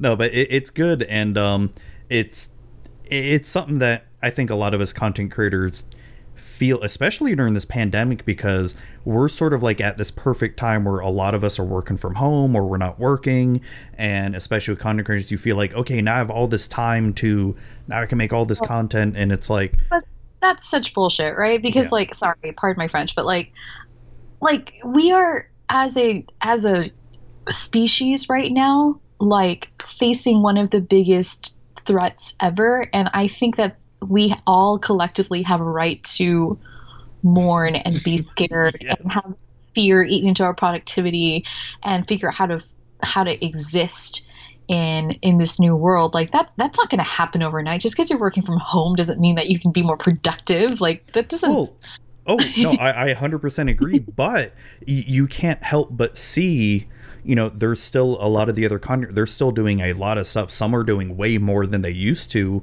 and but there's that fear of missing out. Like, well, if I'm not doing it, then they're gonna get ahead, or you know, or it's it's not yeah i I, I used to feel that way not necessarily about content creation but about like networking at gps and like oh am i can i am i going to be like in the right place in the right time to like hang out with this person oh am i going to get invited to the right party yeah, um, in order to like chat with someone. And after a while i just sort of was like you know what? Like it'd be cool to do that but ultimately like whatever happens happens. I also started doing the thing where i just start grabbing people and then we all go to a i'm like you know what? If i can't i'm just going to take control of the situation and like just create my own dinner party. But um and then just just have just uh, change the metric from like being networky to like having a good time. Because Yeah. when you have a good time you meet amazing people and you form crazy awesome friendships that way. And that's a lot more rewarding than sitting around hoping that i don't know cam from Loading Ready Run will eventually notice you and like hang out. Although he's he's great and we've hung out but he's i i get that. And it's like oh yeah, yeah. It's because it's fear of missing out is real, but it's like it's it's something you can you can control. Like yeah. you you can you can take care of it. Oh no, for sure. Like um like I've met some really good friends doing this content creation. You know, like um I part of the 10 Street Hooligans with John Dunning and Pixie Kitten and all them. Oh, It's They're great. I, I love that. And then Pixie Kitten and I are now doing our own little podcast together and we're having so much fun with that called Magic for Normies. Um Amazing. it's um it's so much fun and we play stupid little games like um we have you ever seen the Netflix show Billy on the Street? Uh, no, I haven't. So he plays these random games with people on the street in New York, and um, one of the games is, or, or that Pixie came up with is called like Normie or X. So you have to ask these questions really fast and determine whether it's a Normie or whatever. So the last episode we did was Normie or Godzilla. So you say a statement: is it a nor- like a Normie Magic player or Godzilla like loves to eat buildings? Okay, that's Godzilla. Keeps a keeps you know a no land hand okay that's a normie That's amazing. and, and you have like you have to answer it in split second really fast it's so much fun Oh, that sounds really really fun. yeah so i've been having tons so you're right it's it's really i've gotten to a point now where it's just about having fun and you know what happens happens it's i don't care after that you know And the thing too about the internet is that things change so quickly. So it's it's totally cool to like just not be around for a little bit because you'll you'll come back in later. It's fine. Yeah. You'll be fine. It's just it's just Twitter. It really is. It's just Twitter. but it's so addicting I know, but it's I I I so I did get permabanned from Twitter once after speaking Oh, out I about that and and that was actually a really interesting experience but i think one of the benefits i got was like that was the TERF thing you said or something or i i threatened to throw transphobic radical feminists off the my personal oh, themyscira oh yeah that's right that's right Yeah. That's right. Yeah and i don't know but i'm back. Anyway um but it just it occurred to me like you know what? Even if i didn't have twitter i still have so many friends. I still have a home. I still have a bank account. I still have books. I got my cats. Like there's a world outside of this too. And like if the worst thing that's going to happen to me is that my twitter account got permabanned that's okay. Like I Yeah. can make a new one and go on from there. It's fine. I have to start over, but it's okay. Like, at least I still have the things that are really important to me. It's very, very true. And I think Yeah. that is a good place to end it off because we're at two hours and 40 minutes. Holy crap. it has just flown by. Thank you for Yeah, staying with me for this long. Holy crap. Um, of course. Yeah, this is fun. so where can people find you online? Great. So you can find me on Twitter at Kiln Fiend Potter. Um, it took me a long time to come up with a magic related pottery thing. so super excited about that one.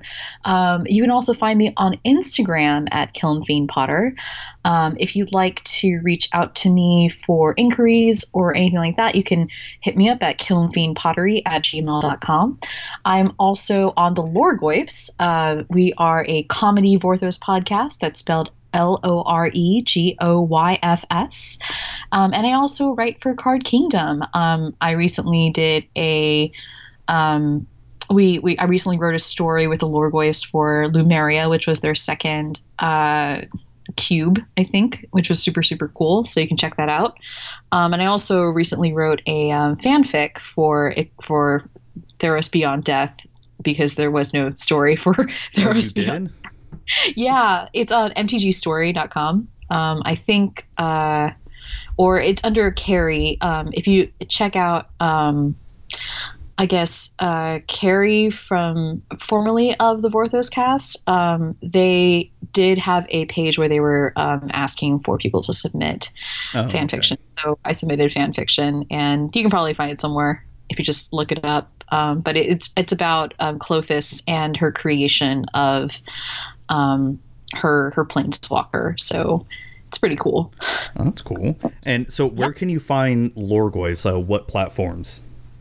Um, so you can find us on SoundCloud. Uh, we are also available on Stitcher, on any really um, any podcast app that you want to download. If you look if you look up Lorgoyfs, um, you can see our logo. It's a big green Lorgoyf with glasses reading a book. Um, that's us. so uh, yeah, just check check us out. Um, and hopefully, once operations at Card Kingdom start running again, if you order from them, you can ask for a, a Lorgoyf sticker, and they'll pop one in for you. So, cool. Yeah. Awesome. Well, thank you again for coming on. Thank you for taking time out of your night to chat with me about everything.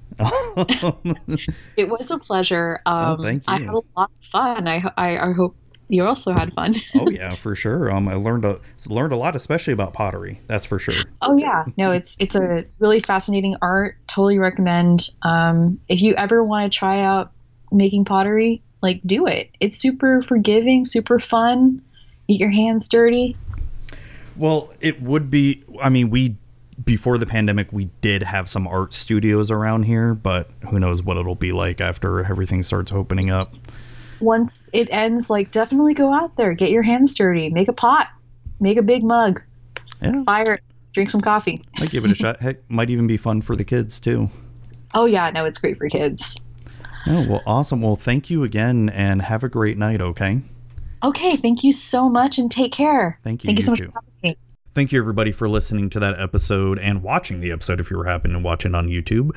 Uh, Michelle was really great to have on. It did go on a little bit longer. It just kept on going, and it I can't believe it.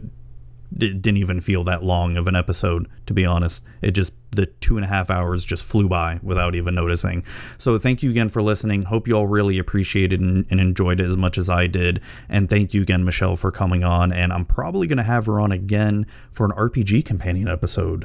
So, look out for that in the future. So, thank you. Thanks again for watching and listening, and hope you all have a great day.